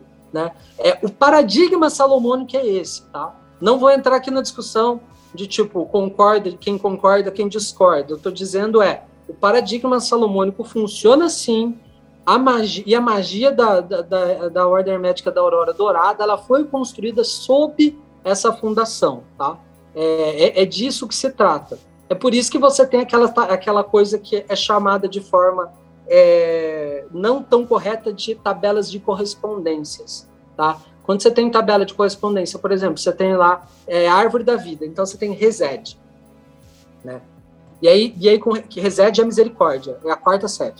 E aí você tem lá as correspondências de resed, aí você tem o nome de Deus El, é, você tem o, o, o, arcanjo Tzadkiel, você tem a hierarquia angelical, né, judaica, que seria os Kasmalim, né, que significa âmbar ou relâmpagos. É, na versão cristã, essa mesma ordem se chama Ordem das Dominações, tá? E aí, embaixo disso você tem o planeta Júpiter, tá? É, então você tem nos quatro mundos, tá? No, no, mundo no mundo mais alto que seria Zelut, que é o naipe de Paus, você tem o nome divino que é El, tá? Que é uma um dos nomes da própria divindade. Isso é uma coisa que os textos cabalistas eles são muito é, eles são muito categóricos em relação a isso. Ele fala assim, não, El não é o nome de Deus de Resed. El é Resed. A hora que você chega no mundo de Azilut, o nome define a Séfira, tá? Resed é um título, a Séfira em si seria o próprio nome, seria El. Então você tem né, no naipe de paus o El, Aí lá no naipe de copas, que representa o mundo da criação, que é o mundo arcangélico, você tem o arcanjo Tzadkiel. No, no naipe de espadas, que seria o, o mundo da formação, e Yetzirah, você tem os, os anjos, que né, o, cor, o cor angelical, é, ou a hierarquia angelical, que é presidida por, por, por esse arcanjo de Tzadkiel, que é os Kasmalim, ou as dominações. E embaixo disso você tem Júpiter, tá? Que aí seria a força espiritual planetária. É, embaixo disso, não, embaixo disso você tem Júpiter. É, você tem o planeta Júpiter, que aí sim seria a força planetária. Então, assim, não é acurado dizer que Júpiter é reset, tá? Júpiter, que é uma cor que é. A, não, não é. Inclusive, existe uma hierarquia. Júpiter é a manifestação de Resed no mundo de Asiá, no mundo material. E aí você entra a força, é, é, você entra força astrológica de Júpiter. É, então, assim, todo, todo paradigma é construído em, em, em, torno de você ter essa ordem, né? Tipo, do mais simples lá no mundo de Azilut, que é o nome divino, para o mais compli complicado, né? Para o mais complexo, que é a materialização é, no mundo da ação, que seria não só o planeta Júpiter, mas tudo que a gente é tido como no mundo físico como tido como da natureza de Júpiter. De Júpiter. Né? É, os incensos, os perfumes, as, as ervas, tudo que a gente considera como da natureza de Júpiter, seria uma manifestação de, de, de Resed no mundo de Asiá. Então, assim, as tabelas de correspondência é muito, é, é, é muito importante é, colocar isso. Elas não são equivalências, tá? Elas são, elas são muitas vezes uma lista de harmonização não, isso vai junto com isso, isso combina com isso. É, é um espectro, né? É um espectro de que vai, que vai de, uma, de uma faixa para outra. E, e, e, às vezes são, um são, como, são, pontos num espectro, como o, como o Alan está tá descrevendo. Né? É, então, a, a, hora que você tem é, esse paradigma de selamento, você começa a entender como aqueles talismãs funcionam. O, é, cara, tem uma imagem clássica que é, que é usada nos livros de Goethe que tem uma cobra enrolada, que é usado inclusive no círculo mágico, tá? No círculo mágico da Goetia. Para invocar aquele, aquele, aqueles bichos, tudo você tem que usar aquele círculo mágico. Sabe o que, que tem escrito naquele círculo mágico? Essa hierarquia inteira de Keter até Malkut. Então, se você pegar lá o primeiro nome, vai estar tá lá E, depois vai estar tá Keter, depois Metatron, depois Kayot Hakodesh, depois o nome da, da o, nome em, em, em Asiá, que é Reshit Hagal Galim, que é o princípio é, das emanações. Aí depois você vai ter a mesma coisa de, de Hokmah, que começa com, com Iá e termina no zodíaco, que é Meslot, em hebraico. E aí você chega em Saturno, chega em Binah, que começa com Yod Elohim, é, que, que, aliás, é daí, Alan, é por isso que o nome divino de, de Binah para Golden Dawn é Yod Elohim, não é só o Elohim como na Kabbalah judaica, é uma influência do, do, do Ars Goethe. É, Então, assim, você tem no desenho dessa cobra, né, no, no Ars Goetia, você tem a é, você tem essa hierarquia. Como quem diz, essa é a autoridade sobre a qual está sendo feitas essas operações mágicas. A coisa e a coisa que, que é mais irônica de todas é esse sistema de magia salomônica, gente, aquilo foi feito para devoto, cara. Aquilo é, tipo, é a coisa mais beata que existe. Tá? É, é, é muito provável que tenha sido, sido escrito por, por monges, a, a, maior parte daquilo. É uma coisa muito, muito beata. É, e, e, e, assim, a premissa é que você consegue selar e conter aquelas forças que são naturais, representadas ali pelos espíritos, é, através do seu mérito, né, enquanto ou da simpatia que o divino tem como você. Aliás, não diria nem mérito, mas assim a sua capacidade de devoção, né? Então assim, por, como você tem uma devoção ao Deus acima de tudo, né? Você tem uma devoção a, a, a, ao, ao, único Deus. Você consegue, é, por obter a graça dele, você consegue conter essas forças. É um paradigma extremamente é, extremamente beato, tá? É, é, é, uma coisa muito. E aí a galera vai mexer com Goethe querendo, cultuando esses espíritos, né? Tipo, não é uma boa ideia.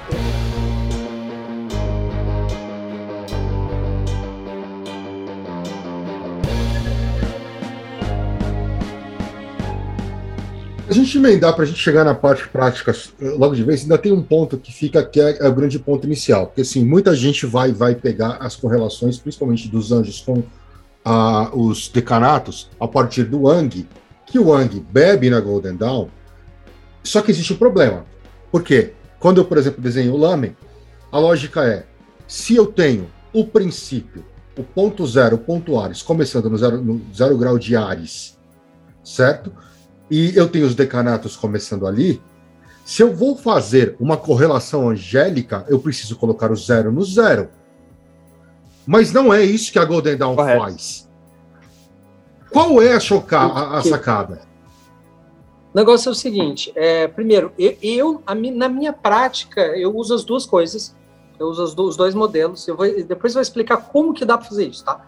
É, mas, mas, basicamente a coisa funciona o seguinte: é, no sistema tradicional, que é o que tem lá no Lenaim, que é o que você vê é, sugerido na gripa, você tem o primeiro anjo no, no grau zero do zodíaco, tá? É, que seria né, o grau zero de Ares, primeiro grau de Ares, e você tem o último anjo, né, no último grau do zodíaco, que seria o último grau de peixes. Né? É, na Golden Dawn, o Matters ele fez diferente. Ele colocou o primeiro anjo no grau zero de leão. Tá? É, o, o, o, argumento que ele expõe é que ele quis fazer um retorno à astrologia, é, astrologia egípcia, uhum. em que o zodíaco começava em leão, porque Desculpa, era... É em leão ou em sagitário? Leão. leão. Leão, era leão, por causa do Egito é, lá. O, o, era precessão, precessão equinocial, que naquela, na época que se data que, que começou o rolê lá de Atlântida, tava em zero graus de leão. É, que seria, tá, e aí você tem a estrela de Regulus, né? É, que é Alfa Leonis, que é a estrela, a estrela mais brilhante ali do, naquela época. Então, assim, você tem uma. É, e, ah, Groll, isso aí que você falou de Sagitário, por quê? Né? Quando você traz o, o anjo, o primeiro anjo pro, pro zero de leão, o anjo do primeiro decanato acaba sendo o anjo que originalmente seria de Sagitário. Então certo. você vai achar na, no tarô do Bukti da Golden Dawn, você vai achar o, os nomes, os anjos de Sagitário no dois de paus. É, e os anjos de, de Ares você vai achar no cinco, no cinco de paus, que seria leão. Né? E, e aí entra o porquê, porque eu acho que isso foi feito, tá? Lembra que eu falei da questão do selamento? Sim. É, quando você pega, né, da forma que você falou, né? O grau zero é o primeiro anjo, é, e o grau, o grau 360 é o último anjo. Quando você pega, quando você pega dessa maneira, é, você tem uma tabela de correspondência harmônica, tá? O que o Matters queria fazer não era uma correspondência harmônica, ele queria fazer um selamento. E aí o que, que acontece? Você tem os signos cardinal, fixo e mutável. Ele colocou os nomes dos signos, ele manteve os elementos, mas ele colocou os nomes dos signos fixos, tá? É, nos cardinais. Não, não. O nome dos mutáveis nos cardinais. Não, o contrário, o contrário. O dos cardinais ele quis aterrar no Isso, fixo. É, é, é, não, não, não. O cardinal tá no mutável. É o fixo. é isso que é o louco, porque assim, como é uma coisa de magia, veja bem, o fixo, que seria leão, ele colocou os nomes de Ares, que é cardinal. Então ele quis volatizar. Tudo é em direção a volatizar, a, a, a, a tipo fazer acelerar. Então você tem, você tem um processo de selamento. Não era o contrário.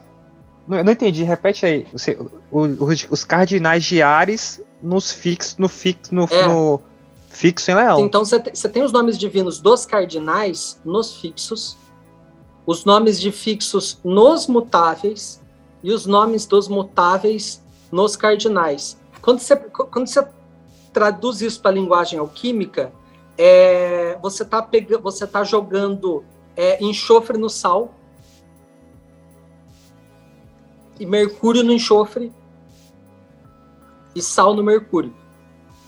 Tipo, então assim, você tem uma, é, você tem um processo ali que ele é, para mim ele parece que ele é intencional no sentido de você equilibrar uma energia, né, com outra. Então assim, ele equilibra o fixo com o cardinal, porque o fixo é muito então, a hora que você pensa nos defeitos de leão, que é, por exemplo, ah, orgulho, né, tem muito a ver com rigidez. Né? Então, se você traz é, o card, a força né, cardinal né, de Ares para Leão, você vai ter um dinamismo que ele supostamente seria desejado. Né?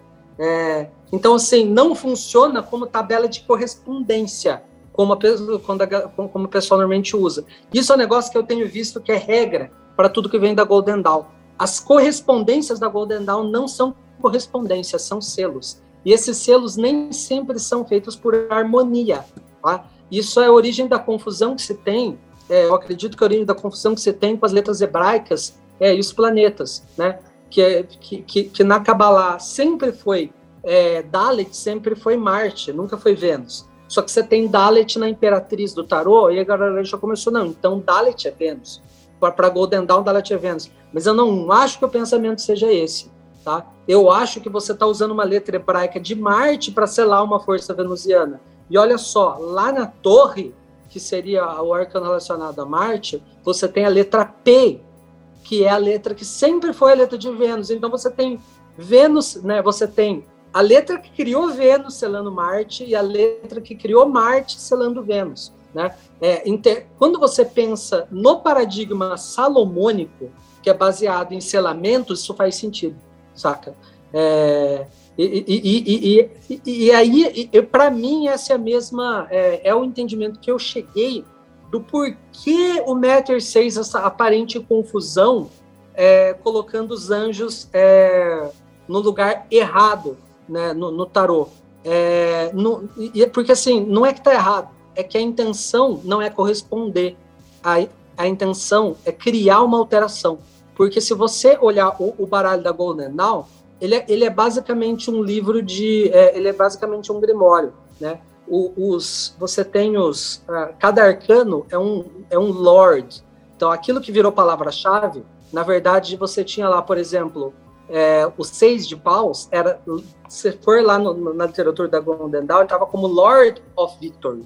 Depois o Crowley foi lá e tirou o Lord e escreveu só Victory, né? É, eu acho que é porque o Crowley não chegou longe o suficiente na ordem. Mas assim, é, não acho que foi, é, que, que, foi por ideologia. Eu acho que ele não entendeu que, o que exatamente era aquilo, né? E ele interpretou aquilo como uma palavra-chave. Mas aquilo, na verdade, é a descrição do espírito do decanato, que é selado por, por, por aqueles anjos. Vamos lembrar rapidamente que a Golden Dawn não tinha um tarô especificamente, tá? A Golden Dawn, ela tinha o Liberty, que eram as descrições das cartas, tá? E o Liberty, ele se concentra muito mais nos arcanos menores do que nos maiores. Porque, teoricamente, os arcanos maiores como já vinham das escolas do Marselha e das escolas dos taros italianos e tudo mais, eles já tinham uma simbologia é, é, é, aplicada aos arcanos maiores. Os arcanos menores, meu, você pega um três de paus, era três pedaços de pau, certo? A Golden Dawn, no Liberty, ela cria uma imagética para essas figuras ainda suportada por esses taros antigos. Hoje tem dois decks que trazem essa representação, tá? É, um deles é o tarô, deixa eu olhar aqui se não me engano, é o tarô hermético, Caio, que é o do É o tarô hermético, é em preto e branco. Não, o tarô, é, mas o, o preto e branco é esse aqui, para quem tiver aqui, que ele é do Godfrey, Godfrey. Dawson, tá? Saiu pela OS Games, quem estiver ouvindo, quem tiver na, na, na no YouTube tá vendo aqui, eu tô mostrando, é este cara. E tem o do Wang, esse é preto e branco, o do Wang já Como é que chama o do Wang mesmo? É, o, o, o Wang é, tar, é, é tarô da, é The Golden Dawn Tarot. É The Golden Dawn Tarot. É, que ele foi instruído pelo Regardier, tá? É sob instrução do Regardier, esse do Wang, que é um que é, que é, que é tão feio que eu acho lindo. Isso, é... ele é o tarô da Golden Dawn e tem um, entre aspas, uma revisitação desse tarô do Wang, da Lois Carabel, que é o iniciático da Golden Dawn, que basicamente é horrível. Entendeu? Assim, o tarô do Wang já é horrível porque a ilustração é ruim, é feio.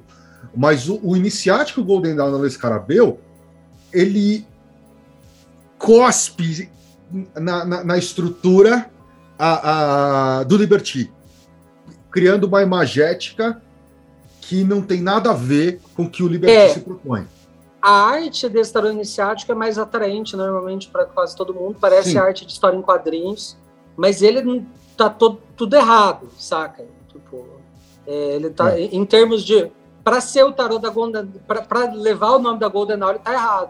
Sim. É, como um tarô é um tarô, é um baralho legal, blá blá blá, mas é, para levar o nome da Golden Dawn, tipo, ele tá incorreto. Tá incorreto, Mas tem, tem um quarto tem um quarto e mais recente, que é o que foi feito pelo Tic Cícero e a Tabitha Cícero, que é o, o, que, que, que o, os Cíceros, né? Porque eles são um casal. É, os Cíceros, que, são os que também, sob instrução do, do Regardi, eles, re, é, eles, eles reabriram a Golden Dawn né, no, nos Estados Unidos. Mas esse, é, esse, então, tá, esse dele está editado, Caio? Está editado, eu tenho ele aí, Tipo, daqui depois, a pouco. Depois você vê o nome dele. Mas, assim, basicamente. É... Mas, mas, ele é. Esse, esse novo, inclusive, ele é, ele é bem feião, tá? Uhum. É, do jeito que eu gosto. E... Basicamente, o, o, o, Liberty ele vai ter uma descrição que é muito similar ao do a, as cartas do Marcella, mas ele sempre vai colocar a, a, Hand of God, a mão de Deus em algum lugar, e os títulos das cartas têm esses títulos. Por exemplo, aqui eu estou num 3 de moedas, é o Lord of Material Work. E ele sempre vai trazer a correlação é, da face do, planetária. Da, é, da face planetária. E, então, se você olhar isso aqui, exatamente. Então, se você olhar isso aqui e as cartas do Crowley, do Tosh Tarot, vocês vão ver que elas são bem similares. Porque, como eu falei lá atrás, o Crowley, basicamente, nos arcanos menores e na corte, o que ele coloca é um Liberty. Então, então cara, só para só fechar a ideia, a, a Golden Dawn, por, por trabalhar com essa, com essa questão do selamento. É, do paradigma salomônico. Não é que.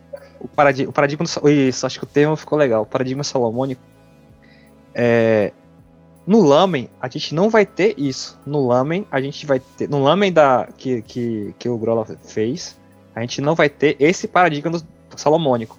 Nele você vai ter a correspondência. Isso, nele você vai ter. Você vai, assim, não uma corre, mas não uma correspondência de equivalência. Uma correspondência não, não, não de é harmonização. É, é, de harmonização. É, que também funciona como selamento. E, e, essa é uma coisa que a gente precisa é, deixar claro, porque o selamento é baseado num critério. Né? O, o Matrix escolheu é, trazer, fazer essa coisa de você é, trazer uma força, né, através da, né, da modalidade astrológica, trazer uma força diferente. Né? Então, assim, ah, ele escolheu, não, eu vou selar os fixos é, com os nomes.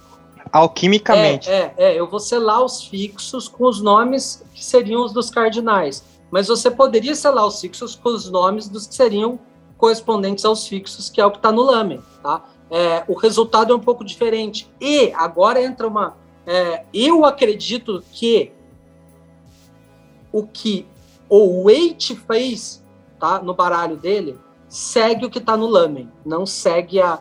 É, e, e, eu digo isso com base é, em algumas declarações que o Wait deu, né, que ele dizia que o baralho dele, na verdade, tinha é, melhorado as instruções da Golden Dawn, né?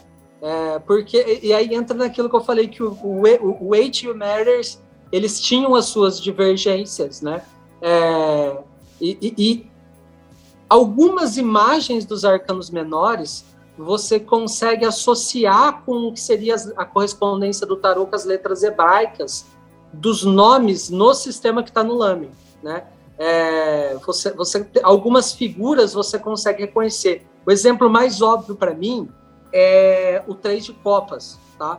É, porque o três de copas, o que, que tem? tem? Tem três mulheres ou três pessoas erguendo é, Taça. as taças. As taças. É, na, o, o, decanato do, do três de copas é o segundo decanato do signo de câncer, tá?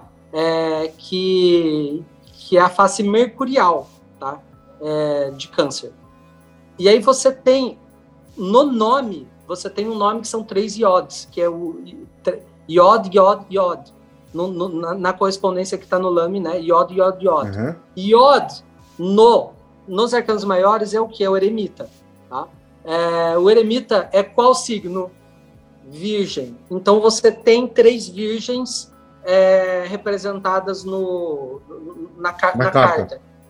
Então, assim, é por, por... Tem algumas evidências, assim, o tarô do, do, do Waite, gente, ele é cheio dessas, Sim, dessas diquinhas. De, de pequenas é porque, coisas é, por, é porque assim, é porque assim, dentro, dentro, dentro, dentro desse raciocínio que eu entendo é que, na verdade, no caso do Waite, ele tá usando os nomes de Deus para selar as cartas.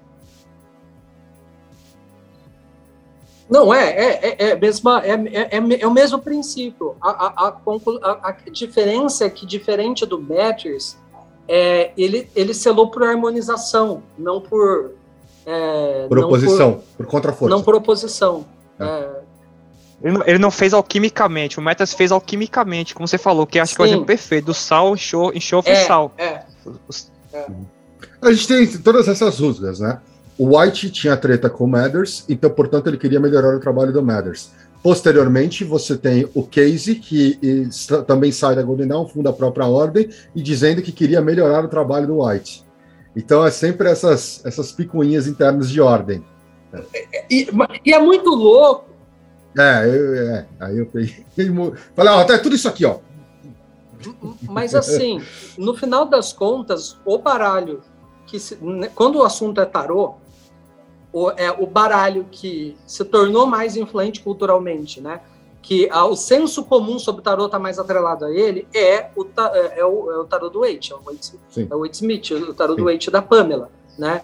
É, e se ele efetivamente, e, e ao que tudo indica para mim, parece que sim, se ele efetivamente é, o, é, coloca os anjos de forma harmônica, é, o correto para o estudo do tarô moderno seria usar o que está no lamen, né, que é por harmonização. Por força é... de egrégora. Se a egrégora manteve isto como mais influente, teoricamente isto seria o correto. É, e, e assim, na real, é um modelo tradicional para você, porque assim, para você fazer as associações com os decanatos, né, é, o modelo tradicional seria esse que está no lamen, seria o da harmonização. Né? O que está no, o, o que tá no Bukti é uma inovação e uma inovação com uma proposta mágica específica, né? Uhum. É, que inclusive é a mesma que é usada no tarot de Tote, né? O Crowley Sim. manteve isso. O uhum. Crowley manteve essa, essa troca que o, que o Matters fez. É, e ao que tudo indica, o Waite não manteve, ele voltou pro... É, e quando o e quando o Paul Foster Case vai comentar o Waite, ele também volta lá na, na, é, na atribuição clássica. Sim. Eu acho que a maior rusga entre o Case e o Waite ainda é a questão da troca da justiça com, com a força, que também não é nem. Isso é um ponto que não é nem do Waite, é da própria Golden Dawn e que o Waite só carregou para o baralho, e, Sim, na minha opinião só... é a melhor maneira. Mas você sabe, essa coisa da. Eu, te, eu, te, eu tenho experimentado é, com outro baralho, com, com o Marcelhão, É, eu tenho experimentado colocar a, na ordem original, né, na ordem anterior, antes da, da troca. É, e assim, nas figuras do Marcelo, hum, a força funciona como Libra. E a justiça funciona como leão. Naquelas figuras, né? Na figura do, do, do, do, do Speech no, e nos taros da Golden Dawn, já não, não. A força é leão uhum. e a justiça é Libra. Sim, né? Até porque você precisa é, fazer, fazer a equivalência simbólica. Se eu tenho a justiça Sim. e eu tenho a balança, ela precisa ser Libra. E Libra precisa estar na posição 11. Sim, sim. Eles foram por primazia astrológica na, na Golden Dawn. É, foram por primazia astrológica. Agora, vamos, é... vamos, vamos partir. Tem mais alguma coisa para arrematar essa parte mais histórica, ou, Alan? ou a gente pode falar um pouco mais da prática? Não, não, não. É justamente não, não. Na prática, é aí que eu tenho que voltar. Não é voltar, é reforçar uma coisa que o Caio comentou sobre aquela questão do. Que, quando, que no fim das contas, quando você vê o material, o material da Golden Dawn, você percebe que os caras eram meio beata. Porque, o que, que, que eu quero voltar nisso, ponto? Aí tem uma frase de Santo Agostinho, de Tomás de Aquino que eu coloquei aqui, que é bem interessante, que ele fala assim que o que se recebe é recebido ao modo do, do receptor. E aí tem uma outra frase interessante do Are, do Arie Kaplan, que não lembra, Arie Kaplan foi o cara que, que a gente comentou no, no episódio 1, que, que ele fala o seguinte, que a única maneira de se aprender sobre algo é, no contexto, ele fala isso no contexto do, de, de, de prática espiritual. O Kaplan falou o seguinte, que a única maneira de se aprender sobre algo é chegando a uma proximidade espiritual com ele. E aí, por que, que, eu, tô, que, eu coloquei essas duas frases? Porque se você vai fazer uma prática é, relacionada com os anjos, e, sabe, e trazendo essa ideia do anjo como que o anjo não tem o, o rei de Serrará não tem inclinação para o mal, só tem inclinação para o bem, e que se você está fazendo alguma prática devocional relacionada com anjo, com anjo, você está querendo, de certa forma, é, você acha que está somente querendo trazer algo para você, mas você, mas vai existir uma proximidade espiritual nessa prática que vai te colocar, que vai te levar a você também dar, é, não doar, mas a você também se alterar, fazer uma alquimia interna em você, para você conseguir de fato ter, ter o resultado que você espera. É aquela coisa, você, você ter a proximidade espiritual na, na, na sua prática devocional, pensando que só vai ser X, entre aspas, é uma linguagem bem simples, você vai buscar X, ou tende a X, porém você vai também é, trazer para você Y. E no fim das contas, você não vai ser mais você. Vai existir uma, uma, uma, uma outra questão que você também vai se modificar. E aí, nesse ponto, que eu quero chamar a atenção é o seguinte, se, que é que é que isso fazendo um link com a frase do Tomás de Aquino. Se você pensa em fazer uma prática, primeira coisa que você tem que fazer é o seguinte: é, é pegar a letra e saber o que significa aquela letra. Sair daquele paradigma de receita de bolo de só chegar e, ah, é tal letra X, Y, Z. Tá, mas essa letra aqui é o que? Qual o nome dessa letra? Ah, essa aqui é isso, essa aqui é isso, essa aqui é isso. Beleza. O segundo ponto é, você vai trabalhar com os três nomes ou com os cinco nomes? Porque vai ter diferença.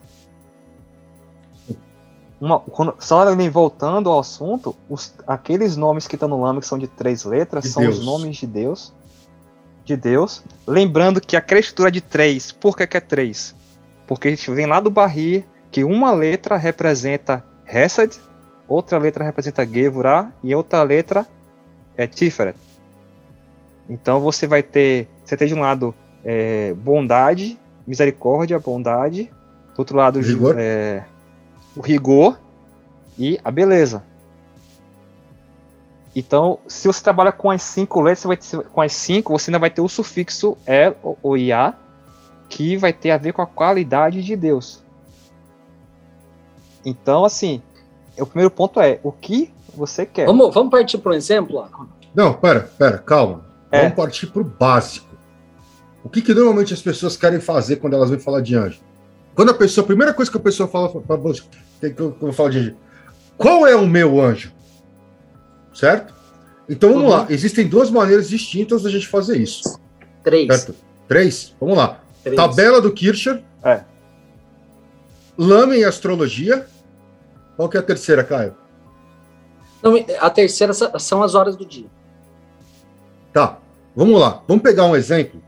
É, por exemplo, a parte irônica é que o, a tabela do Kircher também começa no zero grau de Ares, porque ela começa no dia 20 de março. Só que o Kircher Sim. faz o seguinte: ele faz a tabela por dia. Se você nasceu no dia 20 de março, teu anjo é o primeiro, 21 é o segundo, 22 é...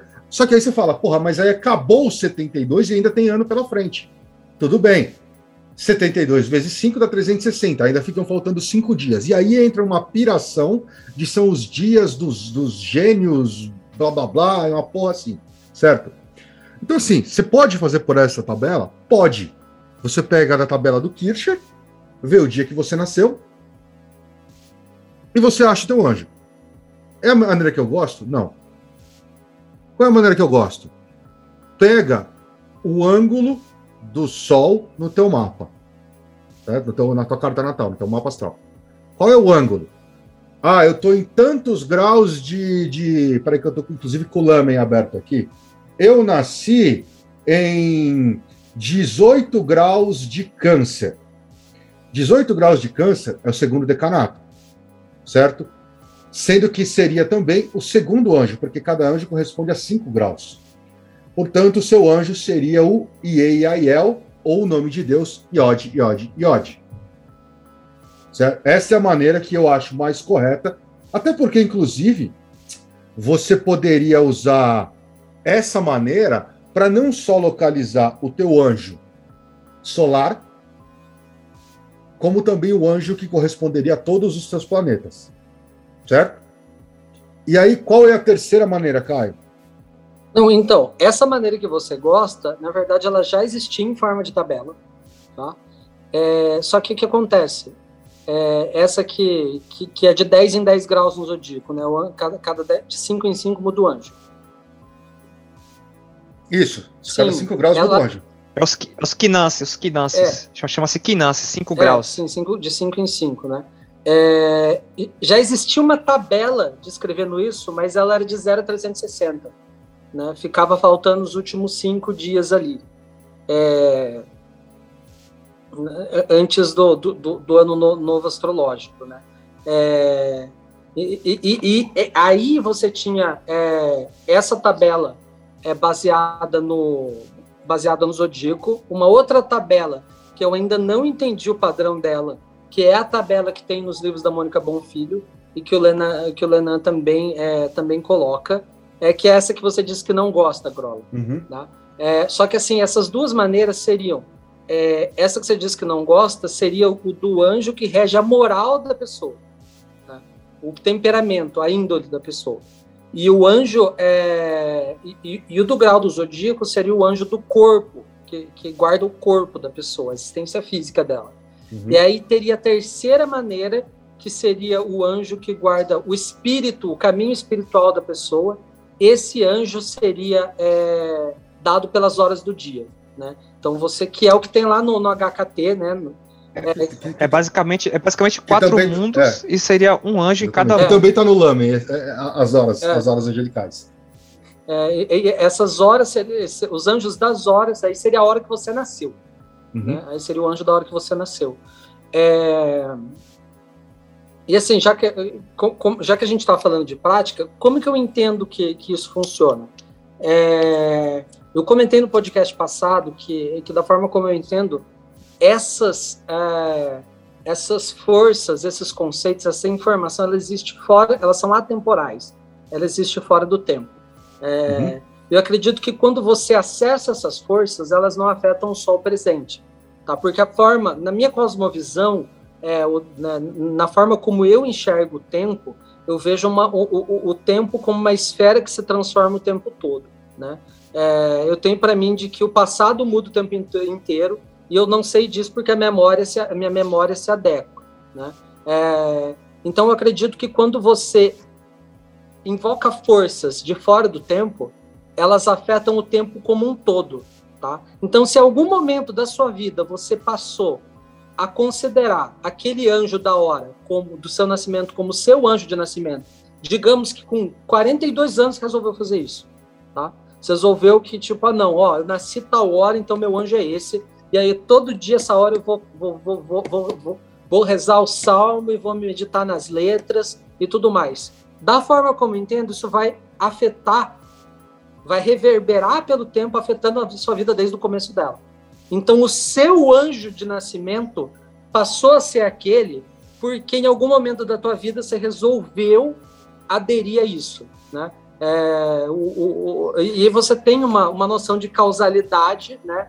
É, de causalidade temporal é, um pouco diferente. Papo louco, papo louco. Mas, novamente, Nesse podcast, a gente já avisa desde o começo. Você não precisa acreditar em nada do que ninguém tá, do que uhum. alguém está falando aqui. Tá, só, só, é, só é, é, é, resumindo então, Caio. Tabela é o anjo que rege a sua moralidade, é isso? Isso, a, aquela tabela é o anjo que rege a sua moralidade. Certo. Zodíaco, o LAN, mas, mas qual o, tabela? A tabela qual, qual tá tabela? da Mônica, por exemplo. Que tem os dias alternados. A tabela, a tabela do, do Kish. Isso, é a tabela do Kish. É, então esse é o da moralidade. Lamen, o corpo físico. Corpo físico. Até porque, horas... se você, é, até porque se você pegar todos os seus planetas e achar o anjo de cada um, é uma representação objetiva de você. Né? Ok, então. Então, então, então Lamen seria a Tá, mas peraí, a, a, a, galera não entende os nomes, os nomes então foda vamos direto. A tabela, a sua moral, corpo físico, Lamen, horas, as horas são o quê, Caio? São, é, é, é espiritual, espiritualidade. espiritualidade. Então, é, e aí, Alan... Assim, colo... Não, peraí, vamos lá. Tem que ser pra, didático agora. Tabela, moralidade. Lamen, corpo físico. Horas, espiritualidade. Que corresponde a que mundos, Alan? Então, físico seria a Cia. Seria Ouros. O da moral... Ouros. É o da naipe de Ouros. Naipe de Ouros. A moralidade, ela seria Yetzirah. Espadas, no Espadas. E o. Da criação, Beriá. Beriá seria comentou. Não, então, esse espiritual seria, seria, seria o Beriá. Porque nós Ilute não teria você. É. Não tem, porque é emanação. É, não, não, tem. No é. Paus não teria você. Porque, é porque, porque na, verdade, na verdade a, a, criação, tudo veio. Até os anjos, eles são apenas. Eles são a partir de, de Beriá. Eles não têm. E não, você não tem hierarquia. Você não tem anjos em, em Atzilutes. Na tradição judaica Beleza. não tem. É a partir de. É a partir então, de é só nome de Deus, porque é só Deus existe. É só, é só Deus, porque é só, é só emanação divina. Sim, então, Atsilut, você não vai só, só tem o Criador. Então, isso resume-se. Ah, qual é meu anjo? Então, são todos esses. Então, se você somar. Se, por exemplo, você é uma pessoa que gosta de astrologia é, medieval, que só usa os sete planetas, de cara, já são nove anjos. Se você usa astrologia moderna, só, não, são, no, são sete do físico, mais um e mais um, já são nove. Se você usa astrologia nove, moderna, correto. que já são nove, nove. nove planetas, já são onze anjos que representam você. Então, se você quiser, ah, posso pegar só o solar? Problema é seu, faz se quiser. Mas de cara, já tem essas maneiras de você conseguir. Agora, a gente tem que lembrar que cada um desses anjos, desses nomes de Deus, tem atribuições, que basicamente é um resumo de pegar aquelas letras hebraicas e falar: olha, este é o ângelo, o ângelo, o anjo que rege a saúde. Esse é o anjo que rege não sei o quê. Certo? E aí, você já abre é que você pode trabalhar com qualquer um desses 72. E aí? Aí eu entro para você, Caio. Vamos exemplificar? Vamos exemplificar um anjo primeiro, depois a gente fala. Porque assim, tem muita coisa na prática aí, é, inclusive perpassa por aquele histórico todo que a gente estava falando lá do, da Golden Dawn, do Betters, ter colocado é, o cardinal, o anjo do cardinal no. Tipo, uhum. para que isso? Nossa, que, porque, cara, funciona. Né? Por quê? Porque a triplicidade na astrologia, você tem é, é, as triplicidades elementais que formam aspectos harmônicos. É, vou, vou, vou, vou, vou, Leão é bom para falar mais simples. Sagitário, saca, e Sagitário também. É, então, assim, além dos seus anjos, para situações específicas, tem outros anjos que eles são favoráveis, saca? Sim. Eu vou, eu vou, eu vou, eu vou, eu vou fazer o, o disclaimer melhor, melhor, cara. É o seguinte. Tem, tem, tem que entender o seguinte. É, quando, como a gente tá falando aqui, se vai ter uma letra hebraica, você vai ter as letras hebraicas dispostas, seja usando o nome dos três letras ou cinco, o nome do anjo com cinco letras, entenda o seguinte: uma letra em uma posição, ela pode trazer. Que eu estava pensando sobre isso daquela conversa que a gente tá, teve, você estava comentando. Uma letra em uma posição pode trazer, ser mais benéfica do que em outra posição. E aí, essa ideia que o cara está falando do, de, de você tentar fazer uma é, harmonização isso é importante por quê? Porque dependendo do anjo que você, do, do nome divino ou do anjo que você vai, vai chamar, a resposta pode não ser necessariamente tão como você pensa. Por quê? Porque quando você pega um anjo X, que, um, que, que uma letra tal está na primeira letra, ela vai trazer uma ideia. Quando ela estiver na segunda posição, ela vai trazer outra ideia. E na terceira posição, ela traz outra ideia. Então, então a questão é: quando você chamar, entenda que pode ter reverberações em você que, não, que você talvez não Alan, esperar. Vamos explicar. Eu já tinha mostrado isso aqui com o é. Caio. Com, e eu, é. Porque basicamente, vamos para a parte bem prática. O cara entrou na lojinha esotérica do bairro dele e ele comprou isso aqui, ó. Eu ganhei oh, dois é... desse. Este esse é aqui, por exemplo, aqui eu tenho o nome de Deus, que é Men, Ré e Shin que é basicamente o quinto nome de Deus, e se você for olhar, por exemplo, no diagrama do Kabbalah Centre, está dizendo que este é um anjo de cura. E o que, que está escrito atrás desse talismãzinho aqui? Potencializador cabalístico para a saúde. Agora, Caião, aí o cara vai lá, eu tenho lá Men, Ré e Shin. O anjo é o quinto anjo, Mahasya. Mas o que, que significa? Eu tenho Men, que é a letra que corresponde a Reset, certo? Certo. Tá, o que, que significa o main? Não, para, main, para... Vai. Veja bem, main nessa posição que seria relacionado a reset, né? É, sempre vai ter uma conotação de boa saúde, por quê? Porque o main, ele na ele significa água, tá? É, é, é, inclusive a inicial da palavra, da, a palavra água tem a mesma raiz é, em hebraico do nome da letra men. Tá? Uhum é, lê de forma diferente, mas é a mesma, mas é a mesma, a mesma escrita. Então você tem, é, inclusive a própria letra, mostra aí de novo, Grola. Ela é ela, ela, é feita para parecer né, um, uma ondinha, tá? Ela é feita para parecer como se fosse uma ondinha. É, e veja bem, água na cultura judaica tem uma conotação muito forte de útero, tá? é, porque são as águas da vida. Né? É, então, pode, podem ser é, é, as águas do mar, mas também são as águas que existem acima do firmamento descrito no Gênesis, que hoje, na nossa cosmovisão contemporânea, seria a própria atmosfera. De qualquer forma, é a água fonte da vida. É a água que faz com que a vida exista. É, e acaba tendo uma conotação muito forte de útero e de encarnação, de nascer em um corpo. Né? É, inclusive, é, é tem isso até no Novo Testamento, quando, é, quando em João, quando Jesus fala sobre você precisar nascer do alto, nascer do espírito e da água, que, que posteriormente foi interpretado como sacramento do batismo, mas que, é, que quando você lê as traduções do grego, do grego original e os comentários lá, é, do, com uma perspectiva um pouco mais, é, mais histórica, né, tá muito claro que ele está falando que nascer da água significa nascer de uma mulher. Tá? É, então, assim, é, para você chegar do reino de Deus, você precisa nascer de uma mulher, nascer do espírito e da água, ou seja, você tem que ser um ser espiritual nascido é, do útero de uma mulher, ou seja, encarnado.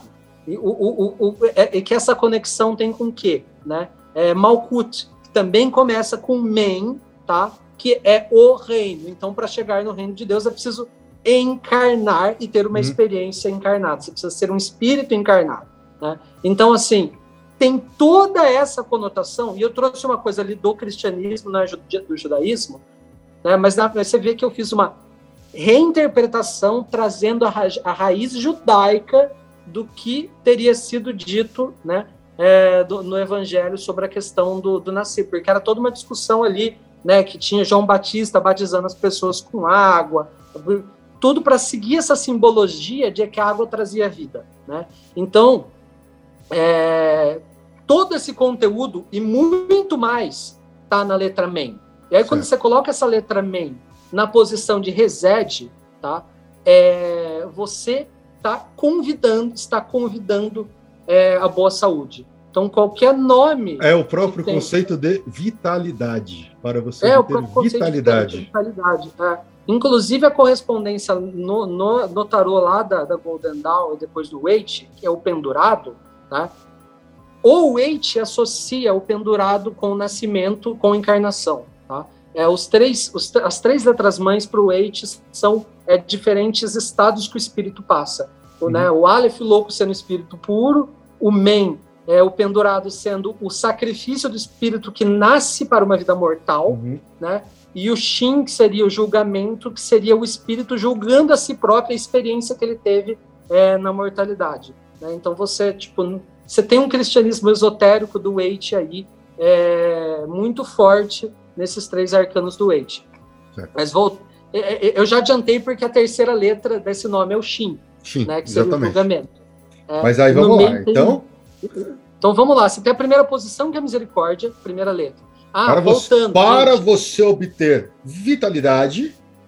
Esquecemos de uma parte importante, o, o Grola. Volta é. a imagem, mostra de novo o adesivo aí para galera. Hebraico, galera, se lê da direita para esquerda, tá? Então a primeira letra é essa da direita. Esse é o men. Sim. Essa é, mas isso é você tem que saber já, né? Não, pois é. Essa, uhum. essa da esquerda é o Shin. Então vamos, vamos lembrar. Primeira vamos vez... falar, falar, falar, novamente. Escritas antigas que eram gravadas na pedra, você martelava da direita para a esquerda. Quando se passa, a, a, quando se surge o papiro ou papel, você começa a escrever da esquerda para a direita. Por quê? Porque se você escrever assim, você borra. Só para falar que existem, é, já que você botou como pedras, Existem teorias aí, tipo, existe um grande debate sobre isso para runas, já que muitas das pedras você consegue ler da esquerda para direita. Uhum. Tá? Então, tipo, só para deixar aí que, tipo, apesar de ter essa coisa de que todas, a, todas as estrigas antigas que são escritas em pedra, existe essa coisa que é falado sobre runas, mas uhum. que não necessariamente ah, é mas, totalmente mas, verdade. Mas talvez, Cussa, aí que tá. Quando eu falo escritas antigas aqui, são antigas mesmo, Mesopotâmia, Babilônia. Porque as não. runas já têm aquelas influências do alfabeto italiano e tal, e talvez já é, nessa já é época recente. já é um pouco mais recente. Mesmo, mesmo ainda assim, runas também são escritas em pedras. É que, é né? que o, o, grego antigo mesmo, ele era escrito, na real, você, ele era escrito em zigue-zague. É. Mas você começava da direita para a esquerda e depois você continuava da, da onde estava. Uhum. Né? E tem pedra rúnica escrita assim também, né? Sim. De repente, de repente pode ter sido até coisa, né? De repente os caras escreviam a parada da direita para a esquerda mas a leitura ainda continua sendo da esquerda para a direita em, alguns, em algumas pedras. É, tem, tem, tem, essa, tem, tem, essa questão ainda. Bom, então vamos, mas vamos lá. Recapitulando, a primeira letra é Men, que estaria relacionada à, à posição reset, a misericórdia, então para que você obtenha vitalidade, e aí vem a próxima letra que é Het. A, a, é, não, rei. Rei. rei. A rei. próxima letra que é rei. Aí, aí, que tá. A primeira letra é misericórdia, a segunda letra é o rigor. E a, e a terceira letra é a síntese, certo. que é a beleza, tá? É o equilíbrio entre rigor e misericórdia. É resede e geburá equilibrados em Tiferé. É. Então, então, assim. Só para deixar claro, é o, é seguinte, galera. Para você obter a vitalidade, você precisa fazer isto. É o que ele está dizendo. Não, não, não, não, não, não, não, não você já não. ganha, porque você já ganha a primeira é a letra. É garantida. A, essa é a parada. A primeira letra é presente, é graça de Deus, porque é reset. Você não precisa fazer nada para merecer. Uhum. Você só precisa pedir, tá? Você só precisa pedir e aceitar receber, que é aquela coisa que o pessoal fala no Cabala Center do receptor e, e tudo uhum. mais. Tá? Então, assim, por, por, que, que, e, por que, que eles falam que é saúde? Essa letra não é, esse nome não é só saúde, é mais coisa. Mas por que, que coloca especificamente sobre saúde e cura? Porque aquilo que você vai ter de graça com esse nome é isso. Aí entra Geburá, que aí não é de graça, aí é o que te é exigido tá? Uhum. O que chamar esse nome vai te trazer certos desafios é relacionado a essa letra do meio, no caso, rei. Rei, tá? É a letra que na no Sefer Tzerá é dito que a letra que criou o signo de Ares por isso ela está relacionada com o imperador na, no, no, no tarô moderno. É, e o rei, ele significa janela, tá? É, é um conceito extremamente complexo, porque essa janela, ela tem uma conotação de é, vista para algo, percepção de algo. É, e uma coisa que na cultura, é, na, Kabbalah é considerada janela, tá? é a própria consciência. É como se a sua. Sabe aquela coisa bem é, gratiluz, né? O olho pelo qual eu vejo o mundo é o mesmo olho pelo qual Deus me vê? É isso. Tá? É, é, é, é o, você estar presente, tá? É, é você estar consciente da sua vida, do que você está fazendo. Então, esse nome, o, o Mahashá, ele vai te dar essa vitalidade, vai te exigir consciência, e vai te exigir consciência, vai te exigir plenitude de si mesmo, né? de você estar é, presente na sua própria vida.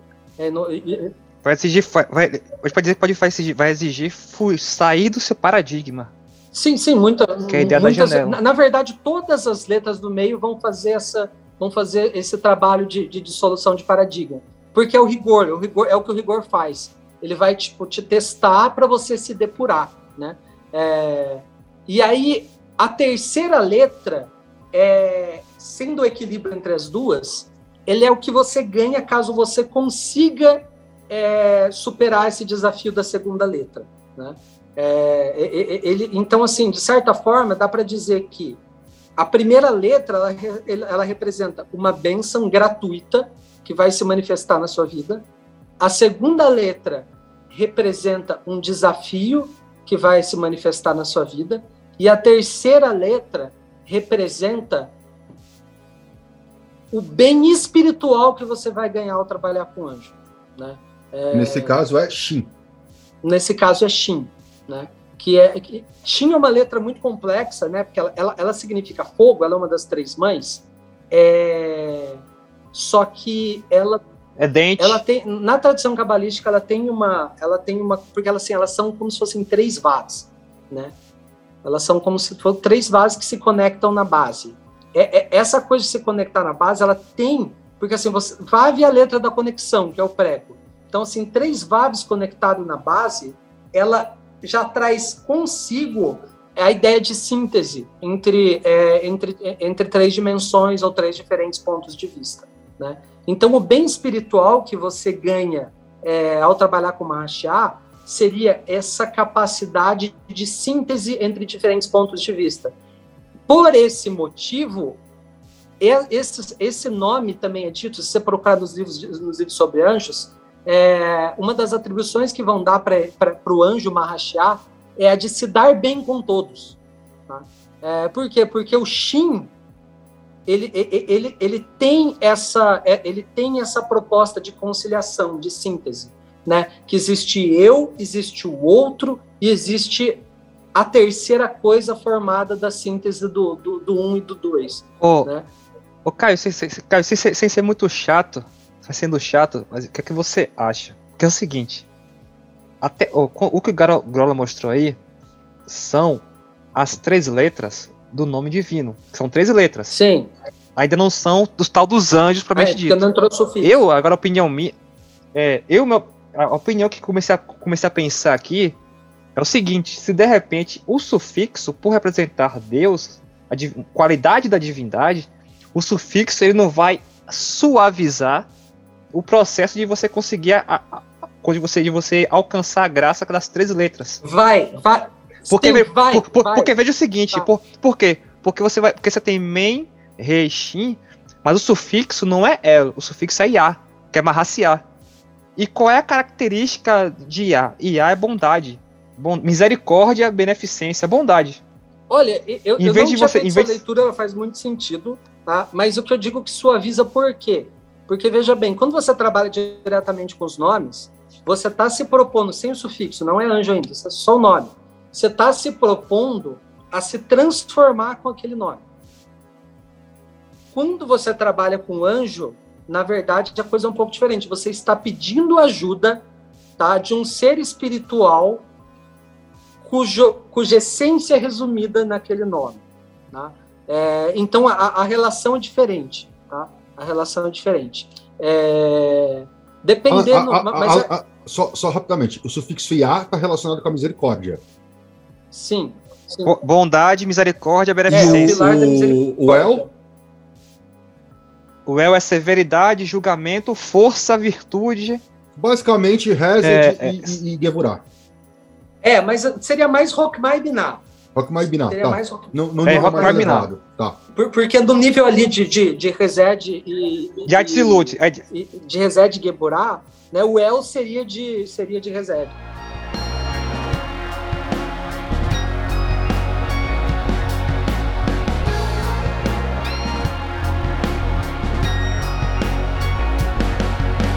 Eu acho que até dada essas per essa pergunta que o Grola fez e, e, tudo que a gente está falando aqui, eu acho que cabe muito bem a pergunta do, do Feitosa, que é tipo, qual é o mínimo de conhecimento para usar letras hebraicas como sistema mágico?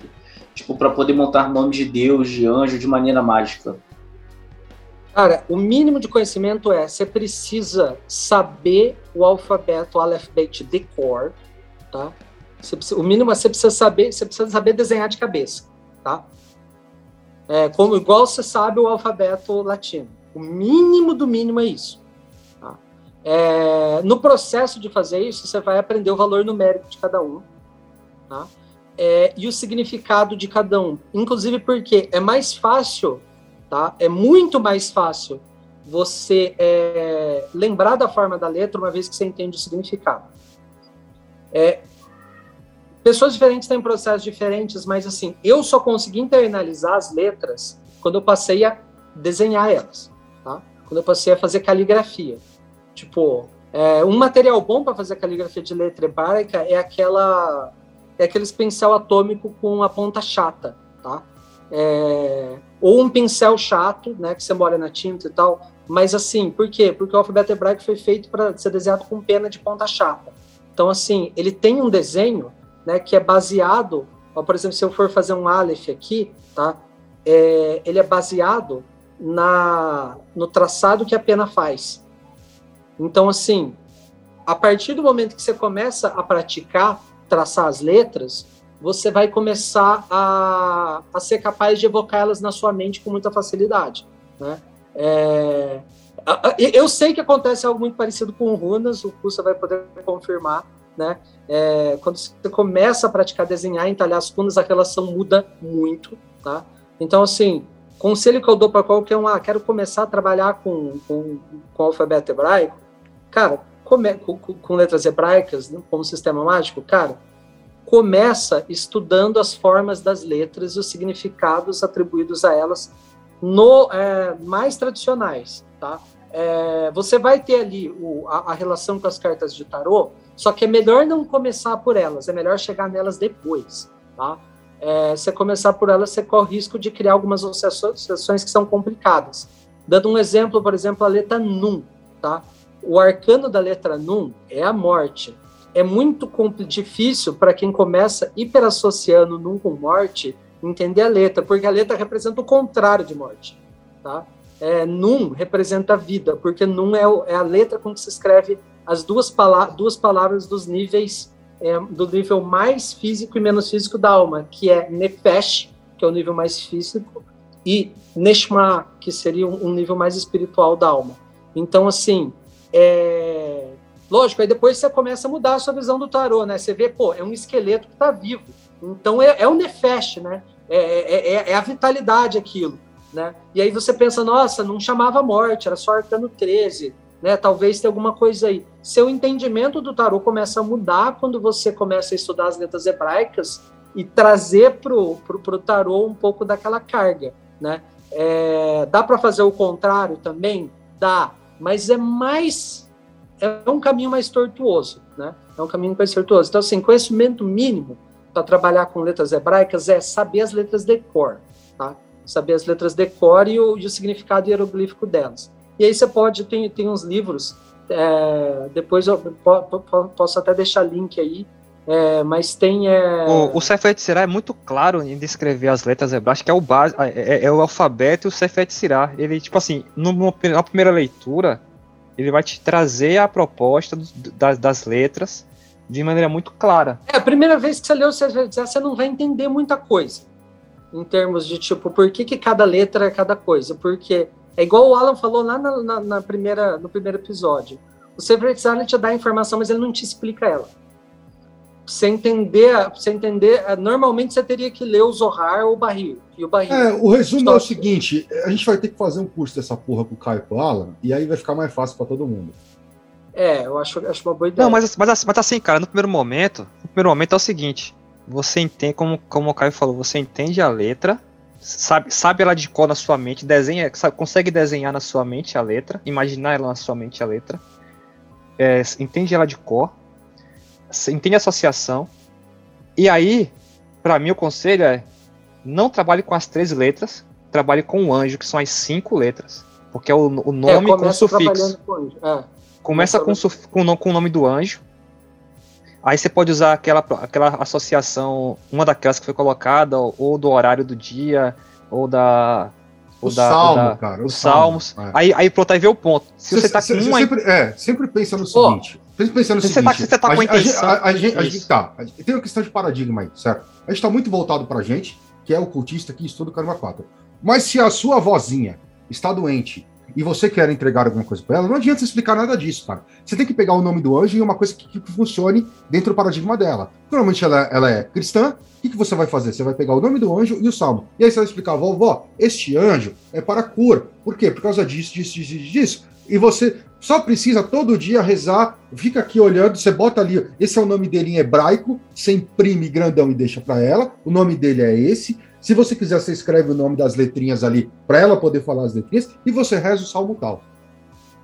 Cara, é, eu tô é... na pira de criar simpatia baseada nos anos. Mas basicamente, então, basic, simpatia não existe. É, tipo, é tudo magia. Fala é. assim, não, pega uma. Faz o seguinte, pega uma. É, faz um chá para você e enquanto a água estiver esquentando, você fica rezando o salmo vou ficar rezando o salmo na água. É, é, e depois você, bebe, bebe, o chá. Bebe. Por quê? Porque você tem o Men, que é a água, você tem o Shin, que é o fogo, e o Rei, que é a presença, é você observando a água ferver. Né? Então você uhum. cria, cria uma simpatia é, e você consegue falar para as pessoas, não, faz isso daqui. Tá? Você... coletivo do livro do Caio de simpatia sobre anjos aí, vida aí ano que vem. Se você olha, esse anjo que a gente falou que é uma raciata, tá aqui, ó. Quatro de, de bastões. Que é uma carta relacionada ao quê? A celebração. Obviamente, se você restabelece a sua vitalidade, você celebra.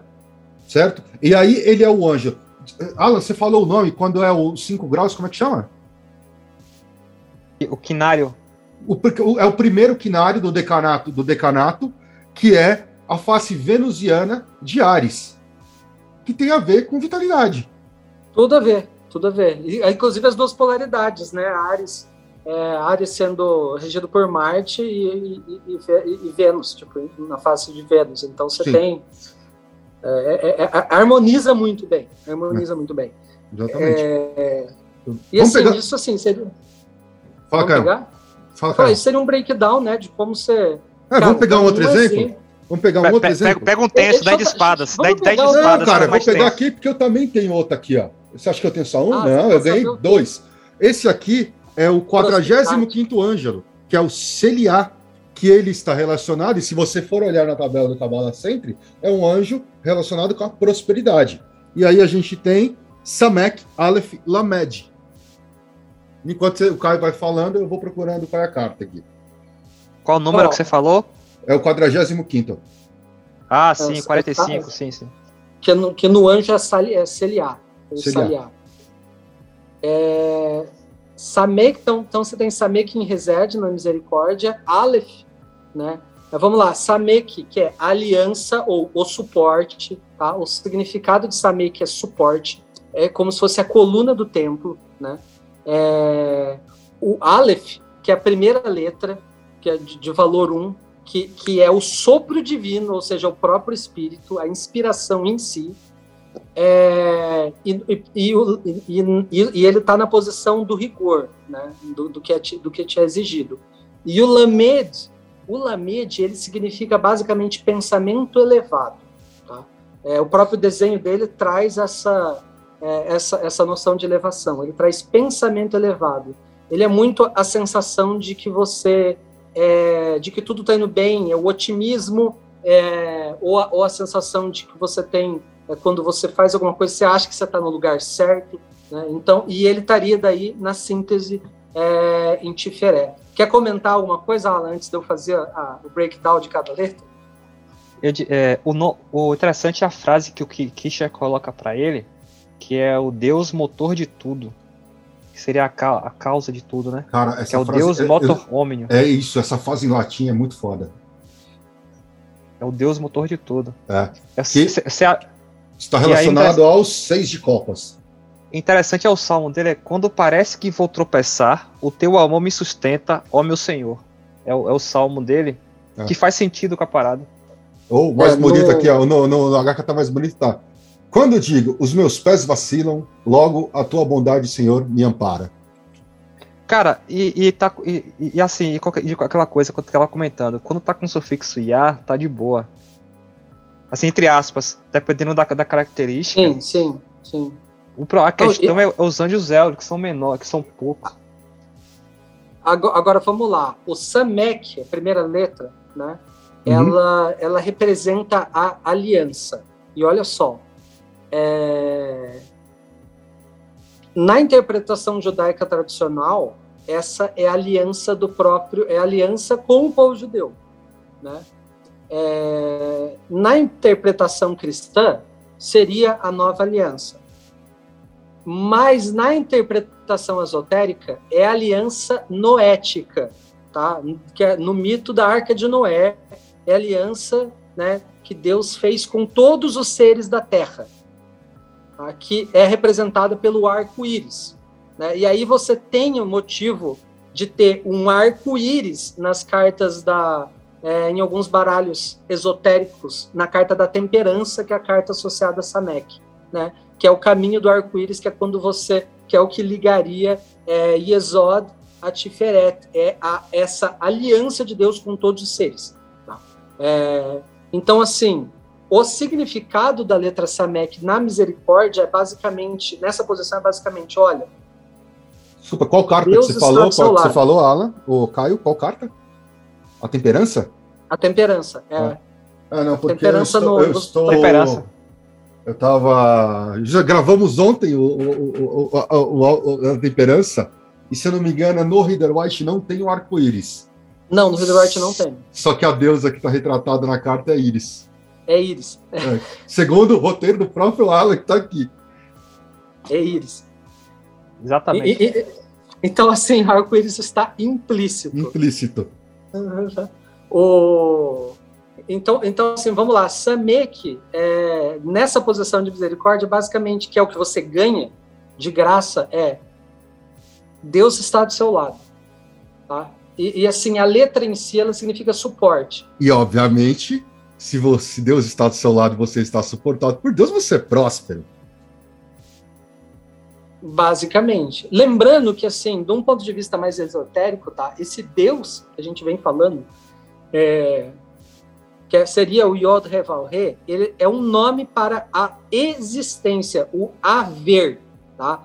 O, a existência em si. Né? Ou, ou, seja, o existir está do seu lado. Né? A, própria, a própria essência do que há é, está, tem uma aliança com tu, todo mundo que é.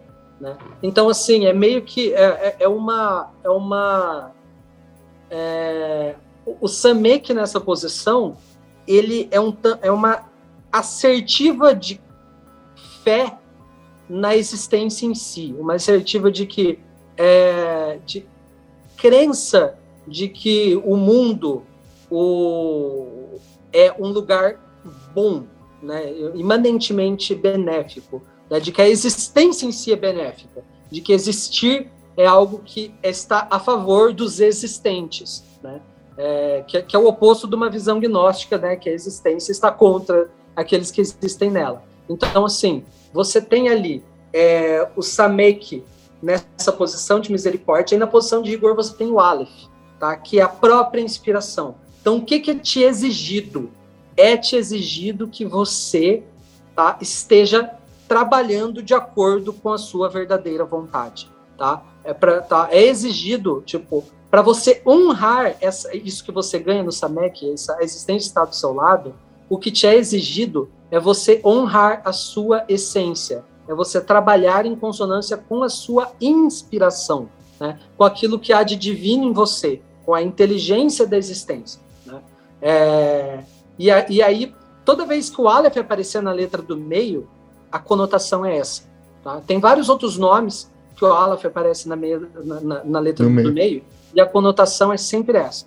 É, e aí a terceira letra, que seria o Lamed, que é a síntese, que é o, é, o ganho espiritual que você tem dessa experiência, dessa tensão entre você estar, Deus estar do seu lado, existência estar do seu lado, divindade estar do seu lado, e você ter que seguir a inspiração que você recebe dessa, é, dessa divindade que existe em você, né, que se manifesta através de você.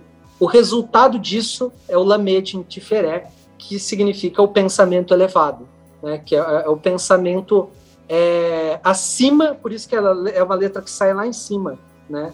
A pontinha do, do, do, do, do Lamed vai lá em cima, é, o pensamento elevado que se eleva acima é, de qualquer perturbação. Se não você... à toa. Oi? Pode seguir, fala não à toa, cara. Não à toa é a letra é, que é dito no Seferet Será que criou o signo de Libra, tá? É, que é o cardinal do ar, e é a letra que está associada ao arcano da justiça né, no tarô moderno do, do Eight e da Golden Dawn, né, porque é uma elevação, é uma elevação de pensamento. Se você então, para a... pensar, esse anjo é muito interessante, esse nome de Deus. Porque ele diz que se você trabalha é, é, em conexão com a, tua, com a tua, entre aspas, verdadeira vontade, você tem o pensamento elevado e, portanto, és próspero. Sim, oh, sim.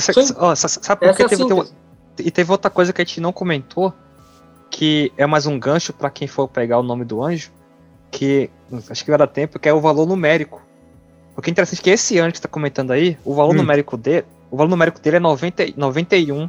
Se você juntar, pegar as três letras Samek, Aleph, Aleph e Lamed. Lamed, você vai ter 91. 9 com 1 dá 10, 10 é iodes.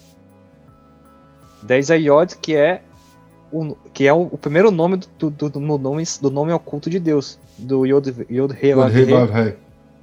E o, o, próprio, o próprio Lamed, ele é como se fosse um Yod elevado acima do Dalet, se não estiver enganado agora. É isso mesmo. Sim. Acima, do, acima do Kaf. Do Kaf, isso. Mas se você utilizar as cinco letras, aí você vai para o 106, os, vai, a, a, a somatória que você vai ter lá o 91 do Samek, Aleph e Lamed. Usar cinco letras que seria no caso o anjo. Né? O anjo. Com é. o nome do anjo, que é as cinco letras, você acrescentaria mais um Iod e um Re, e somando tudo você vai ter 106. 106, se você somar 1, 0 e 6, você vai chegar em 7. E aí em 7 você vai estar. Tá, você vai ter. Zain. Zain, que é a espada. Que é o discernimento. É o discernimento, exatamente. Então você vê que o, o, o, a, chave, a chave do anjo, o segredo por trás do anjo, também tem, é, tem um discernimento design. Você quer comentar um pouco do anjo com o sufixo, Alan? Dentro disso que o Caio falou, o que, que, o que, que acontece com o sufixo? Você, não, entendi, não entendi. Você quer, é, você, quer, você quer acrescentar, é isso que o Caio falou? O que acontece quando você vai para o anjo, quer colocar o sufixo? Ah, não, só reforçar aquilo que a gente já comentou, né? Que quando você, quando você trabalha só com as três letras, uhum. você, você tá, tá, trabalhando com dentro daquela estrutura do, do que, tá lá, que tá lá no barri, onde a primeira letra você vai ter Reset, a segunda letra em, em Gevurah e a terceira letra em Tiferet. Quando você coloca o sufixo, você traz uma qualidade divina lá de Adilut, do, do mundo da emanação, você traz uma, uma qualidade divina para aquelas três letras que você tá, tá, querendo trabalhar. Então, por exemplo, se os anjos que terminam com Iod Re com Iá, eles são trazem a, a, característica da bondade, da misericórdia, da, da beneficência divina. Uhum. Então você suaviza, entre aspas, você, você facilita, entre aspas, a, o seu trabalho com, com, a, com aquela, com aquela energia. Uhum. Lembrando que você só tem 32 anjos com, que terminam com esse sufixo. Agora, quando você vai para os anjos que, que, terminam com El, o El, que é o Aleph Lamed, você está tá trazendo a característica da. É, eu, prefiro, eu prefiro que o Rochen fala que é força e virtude, ou também a severidade e julgamento. Porém, porém, porém, isso quem vai falar é, Golden, é a Cícero vai falar severidade e julgamento. Porém, eu entendo que é, mais do que o Rochen fala de força e virtude, por quê? Porque El, só o nomezinho El, ele é utilizado, foi utilizado não só para Deus, mas, mas para a divindade. Para caracterizar uma divindade hum. ou um ser acima da humano, do, do humano, você usa o El. E aí você tem 40 anjos que tem um elo. Então você está querendo. É, você está querendo meio que elevar mais, você potencializar mais aquelas três letras, porém no aspecto divino, quando você trabalha com ela. E aí, novamente, se você quiser começar, ver do, ver do, começar do básico, é você pegar as letras e, e se você quiser começar a discernir as, o significado delas, você, você de repente, você na primeira análise você fala, ah, essa análise, na primeira análise é interessante trabalhar com as três letras ou com as cinco.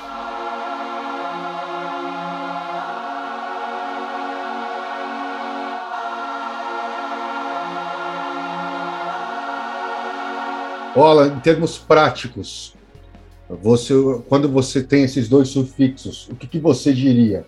Que os, os terminados em, em, em IA são mais fáceis de trabalhar? No primeiro momento seria assim.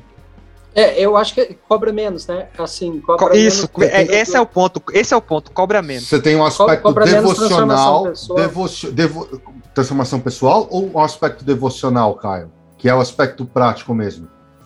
Então, o, o devocional dá no mesmo, tipo, acho que a, que a cobrança é igual, né? É, porque assim, a, e quando eu falo cobrança, não quero dizer, ah, se você usou o anjo, ele vai te cobrar na verdade, tipo, meio que cobra, é, porque assim, você, veja bem, usar o anjo é uma terminologia complexa, né? A gente não sabe uhum. até quando.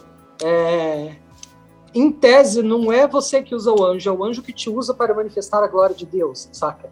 É, você que é o canal. Então, assim, o, o, pegando as letras de Yah e de El, eu acho que vai ficar mais claro, tá? Porque Yah é Yod e Rei. Yod é pureza tá? e simplicidade. Tá? Yod é pureza e simplicidade manifestas. Tá? É, não é à toa que é a letra que cria o signo de Virgem. Uhum. E o Re, é como eu já falei, é, a, é presença. Então, pureza e presença. Tá? Yah. O El é o Aleph da inspiração e o Lamed do pensamento elevado. Então, a inspiração elevada por que, que o sufixo el vai ser mais exigente que o ia, tá? Porque o ia, ele só vai te pedir humildade. O el vai te pedir elevação. Saca? E, e, tipo... e, e o, Caio, o Caio isso é muito forte, porque na gematria, na, gema, na a gematria do, dele também reforça isso. Por exemplo, na gematria de Iá, se você pegar, se você pegar lá todos os anjos, os Iá 32 é Oi? Iá é 15 que reduz para 6, né? Isso. Mas se você pegar. Digo isso que o conjunto. Que o, o, o, se você pegar os 32 anjos de Iá. Ah, tá. É aquela ideia do conjunto, os 32 anjos de Iá. Se você somar. Se fazer a gematria somando todas as letras dele. Você vai chegar lá com 5 com cinco letras. Você vai chegar em 3017. E 3017 você reduz para Beif e Rockman. E aí quem é Beif e quem é Rockman? Aí Aliás, se você pegar. Beit é a letra não só do começo da Torá, que é da casa. princípio, é a letra da casa e a letra como se escreve a palavra benção, tá? Né? No, no barril, tá? Por que que, por que que a Torá começa com Beit? Fala para começar com uma benção. Exatamente. E esse e é do Iá. E se, e se você pegar a gematria dos 40 anjos do Elo, com as cinco, com as, com as cinco letras, você vai chegar em 6.346, que você vai reduzir para 10 que seria Yod ou Malkut, ou reduziria um, mais, um mais zero, que daria um, que você voltaria para o Aleph Keter. Que você reforça essa ideia que, que, que o Caio está falando. Não que você não deve trabalhar com os anjos, hein? É, a questão não é essa. A questão, não, o ponto não é esse. O ponto é que cada são energia, são, são cada anjo você vai um grupo de, cada grupo de iones vai tratar de algo, é, vai conseguir, é, a proposta de cada grupo é diferente, quando você trabalha com sufixo. É, tem, aí, tem, gente que vai ter mais facilidade para trabalhar com El do que com A. Às vezes a pessoa ela é muito disciplinada, mas ela não tem, ela, ela, ela não é otimista, saca? Existe uma, é, existem dificuldades e dificuldades, né? A gente fala assim, não, é mais, é mais, cobra mais trabalhar com os anjos terminados em El, né? É, mas esse é um ponto de vista, esse é o ponto de vista de, de alguém que está querendo dizer o seguinte, olha, é, o El ele vai te cobrar pensamento elevado, ele vai te cobrar que você se eleve acima das coisas, que você não fique de picuinha, entendeu? É, o IA, ele vai, os terminados em A, eles vão relevar a, a, a tuas picuinhas, tá? O que eles, só que eles vão bater forte no teu ego, tipo, porque o que ele te cobra é humildade, é simplicidade, entendeu? Você tá querendo mais do que você precisa, né? É, então, assim, tem uma... Tem, tem todas essas questões, né?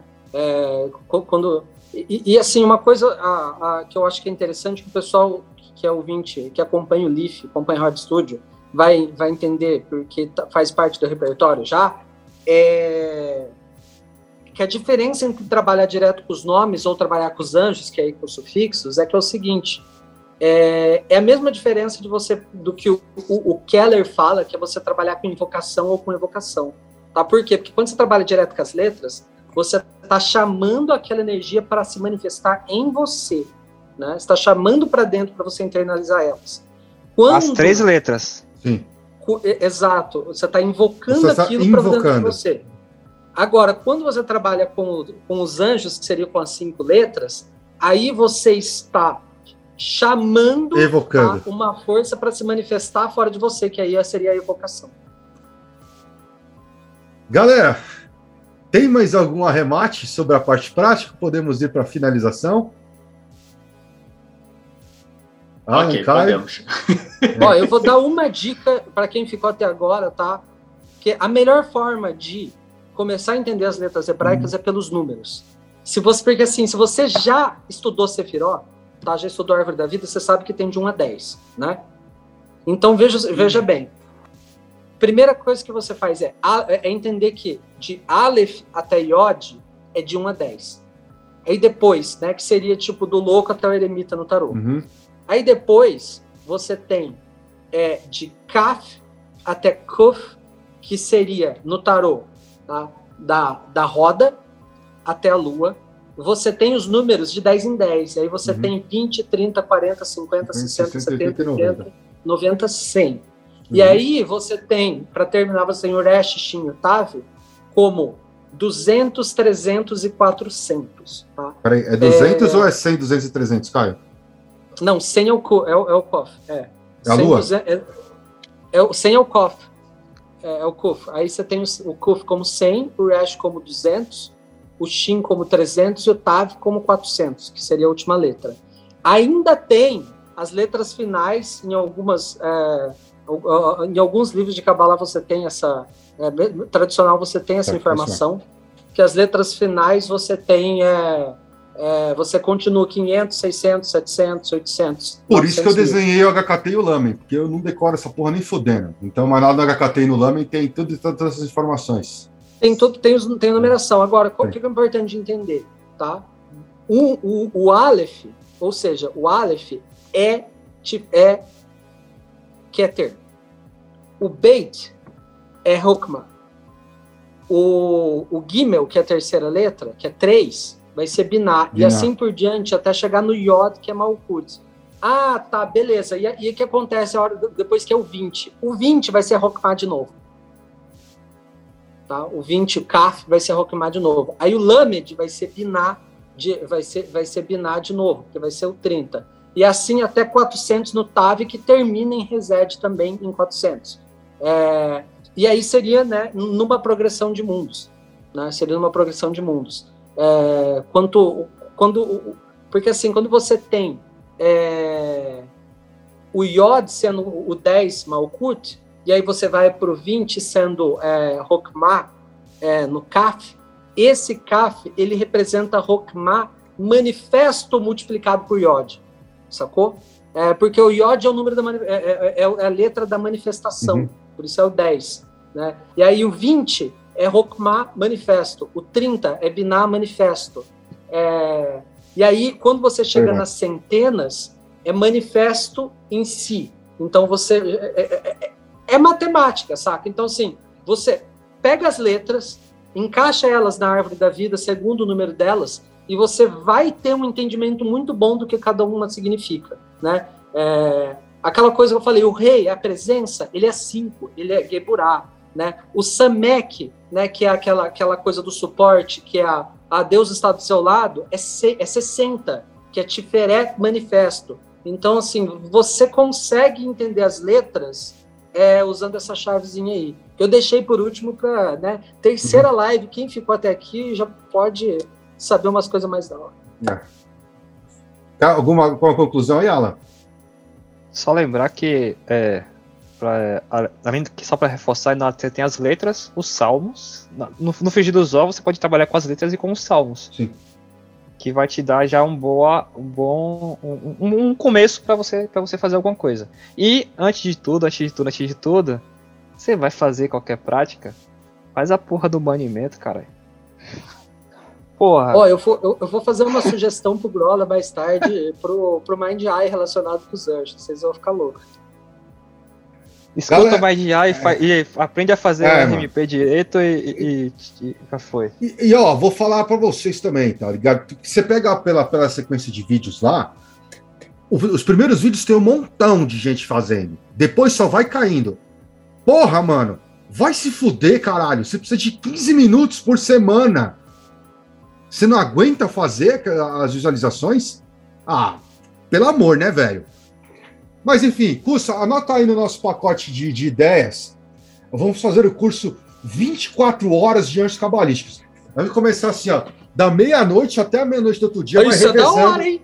A cada 20 minutos. Curso, isso já é prática, é, já. O Caio Alan vai, na hora do anjo, vai falar daquele anjo na hora do anjo, se quiser ir no banheiro, se fudeu. Se você quiser comer, se fudeu. É, é, é, é só é paulado. Esse curso vai Jornada ser... angelical, cara. Jornada angelical, assim, vai ser um curso cabuloso, assim, mano. Caralho. Ia Curti. ser muito louco, isso ia ser muito louco, isso aí, cara. Sem dormir, cara. É. Mas enfim, galera. Vamos lá. Se você chegou até aqui, nós temos ao todo quase sete, eu, eu acho que até deve ter passado um pouco, são sete horas de áudio falando sobre os anjos? Não, porque se você pegar os primeiros áudios e você olhar, você tem ali todo o contexto histórico do esoterismo ocidental. Desde onde isso começou, desde onde a cabala foi colocada. Por exemplo, não precisamos fazer podcast de história do, do cultismo ocidental, porque já está aqui, certo? A gente pode fazer coisas mais específicas. A história da Golden Dawn, fechando só nisso. Mas o, Caio, o que o Caio e o, e o Alan trouxeram é basicamente a história de como o ocultismo ocidental se formou e de muita coisa que a gente tem até hoje. Então, é... e aí fora, a gente estava trazendo, foi trazido todo o contexto de onde os, os nomes de Deus e os anjos permearam isso, e agora a gente mostrou as práticas mais comuns uh, uh, que envolvem isso, certo? Ah, mas vocês não vão falar de 72 nomes de Deus? Velho, pelo amor de Deus, cara, aí é 200 horas, né? E, e, e vamos ser realistas. A gente tá Como vai ser pensando, o curso, né? A gente está realmente pensando em montar isso em, em, em forma de curso, porque é muito mais interessante, tá? Mas assim, se você chegou até aqui, você tem uma parabéns. puta de uma base, parabéns, tem uma puta de uma base para entender o que é o ocultismo ocidental e como ele foi tratado e trazido até os dias de hoje, certo? Se você não chegou e você não vai estar ouvindo isso de qualquer maneira, então foda-se, o problema é seu. Os áudios estão aí, é só você ouvir. A gente teve a paciência de sentar aqui e gravar essas sete horas, entendeu? Dias à noite, curso fudido hoje, caramba, quatro. A gente trouxe, conseguiu trazer e amarrar tudo isso em sete horas com o Caio e o Alan, que, que eu costumo dizer aí nos grupos que são os, dos pesquisadores mais fodas de ocultismo que tem hoje no Brasil e que são caras que estão no underground. Eu sempre cito o Caio, o Alan e o Ulisses como os caras mais fudidos, assim, porque a gente não vai ficar falando de nós mesmos, porque eu podia colocar o curso, o cara, não vou ficar falando da gente mesmo. Mas assim, de, dentre os caras que estão no circuito no underground, que, que não costumavam mostrar cara, Caio, Alan e Ulisses são dos caras mais, mais picas que tem aí. E, e, e, trouxemos os caras e eles falaram pra caralho sobre todo esse conceito. Futuramente vamos trazer o Ulisses para falar especificamente de Enochianos, tá? Então, mano, se vocês conseguiram chegar aqui, deixa inclusive um comentário aqui no post, dá um salve e fala, mano, eu assisti, eu ouvi a porra toda, certo? E parabéns para você que segurou o tranco e chegou. E se você não ouviu, foda-se. A gente tem um trabalho de fazer. Se você só precisa escutar, não escutou, cara, desculpa, não tô nem aí. E se você chegou até aqui e não nos apoia, entenda que a gente consegue fazer esse conteúdo porque a gente tem caras como Feitosa que viu tudo ao vivo, entendeu? Até o fim, que são nossos apoiadores e que assistem as gravações. Glaucia também assistiu, eu não sei se a Glaucia assistiu todos, mas assistiu pelo menos esse, esse episódio até o fim. É, na, no, na live, na gravação, e, cara, assim, é graças a esses caras, a essa galera que nos apoia, que assiste ao vivo, que participa da nossa missa do Lobo, que participa dos nossos grupos fechados, que a gente consegue gerar conteúdo. Então, cara, se você chegou até aqui e a gente falou aqui do Anjo da Prosperidade, então nos ajude a continuar sendo próspero com esse trabalho. catarse.me barra LifRod, L-F-H-O-D, a partir de 30 mangos, né, Custa? 10 mangos. 10 mangos. A partir de 10 mangos você já consegue ser apoiador. Com 30 você já consegue outros benefícios, certo? Entra aí com a gente, nos apoie, porque a gente quer continuar trazendo esse tipo de conteúdo. A gente está gravando palestras, a gente está gravando temas mais específicos, isolados. Vamos trazer mais coisas, vamos trazer mais gente. Tá? Já estamos programando outras pessoas que vão vir, vão vir aí falar também. E, cara, nos ajude para que a gente, a gente consiga uh, continuar esse trabalho, certo? Lembrando que o Caio também é nosso, é nosso suporte em, em várias questões de, de, de de que aparecem no, no, canal, ele também ajuda. O Alan, oficialmente, se você entrar lá no Qatar, você vê que o Alan tá, tá, inclusive até a cara dele lá, é um dos nossos redatores, entendeu? É o cara que hoje ajuda eu e o Keller no Leaf Tarot, porque a gente está com o tempo esgotadaço. O Alan que faz muito da pesquisa de cartas lá. Ainda tem o Norton, o Pedro, uma puta galera que está com a gente nisso aí. Então, se você gostou disso que a gente apresentou aqui, velho, vai lá e nos apoie. A partir de 10 continho, catarse.me barra LifRod, LFHD, nos apoie. E antes da gente fechar, deixa eu só falar uma coisa. A gente começa todo episódio nosso falando não acredite em nada do que a gente está dizendo. E a parada é a seguinte: se eu fosse você, se eu estivesse ouvindo isso ou assistindo isso aqui ao vivo, eu não acreditava em nada do que o Caio e o Alan falavam e eu ia pesquisar por mim mesmo. Então, pesquise antes de fazer qualquer coisa, tá? E não venha falar assim, o Cussa, o Grola, o Caio, o Alan, pô, eu fui tentar fazer uma invocação de um anjo e eu acho que deu merda. E aí a gente, nossa resposta vai ser, mas você, você estudou para fazer isso? Você estudou antes de fazer isso? Viu certinho? Tem certeza que não fez merda? Então assim, é, pode parecer zoeira, mas não faça nada que você não tenha plena certeza do que você está fazendo. Não, tem, não faça nada, não utilize nada que você tenha plena certeza do que você está evocando, invocando ou qualquer coisa nesse sentido que seja. Beleza? É isso Recado aí. dado. E, Caião, quer deixar algum contato? Mas já deixou nos outros, mas deixa de novo aí, se alguém quiser te achar. É, eu, meu Instagram, né, que é, a, é, é arroba Caio, under, Caio Underline R Chagas, acho que é isso. É Caio Underline R Chagas. E o Alan, Alan, vai passar um contato hoje ou vai continuar lá naquele esquema? Cadê o Nada. pseudônimo, Alan? Já até tirei para ninguém me achar mais. Lá nos grupos você me acha aí nos grupos do Mayhem, do, do Leaf, do Tarot Mitos Modernos. Vocês podem falar comigo se, se quiserem. E nas séries de plataformas da Globo também, você vê o Alan sempre aparecendo lá no fundo, dando um joinha assim. Tá certinho isso aqui, ele fala. Ele sempre aparece, é tipo o geninho ele é da, da Xirra, é tipo o Gorpo no desenho do He-Man. É o Alan aparece e fala assim: Mentira, né, tá tudo certo isso aqui, ó. Ele fala assim, ó, tá, realmente, é exatamente assim que acontece. Beleza, pessoal? Então, um grande abraço aí para todo mundo. Espero que vocês tenham gostado dessa série sobre anjos cabalísticos. E é isso aí. Valeu, galera. Hail. Valeu, é nóis.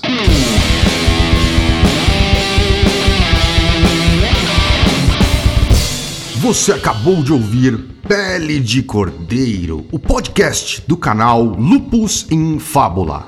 Apresentação: Cris Dornelles, Samitri, Marcos Keller e Rodrigo Grola. Edição Norton Bell. Um programa da Rod Studios. Todas as opiniões e comentários feitos pelos convidados do programa são de inteira responsabilidade dos mesmos. As opiniões emitidas não exprimem necessariamente o ponto de vista de nenhum dos membros ou da Rod Studio. Conheça nosso conteúdo do YouTube no canal Lupus em Fábula e nos apoie em catarse.me barra lifrod L-I-F-H-O-D. Siga-nos em nossas redes sociais. Lupus em Fábula no Facebook e arroba lifrod L-I-F-H-O-D no Instagram e no Twitter.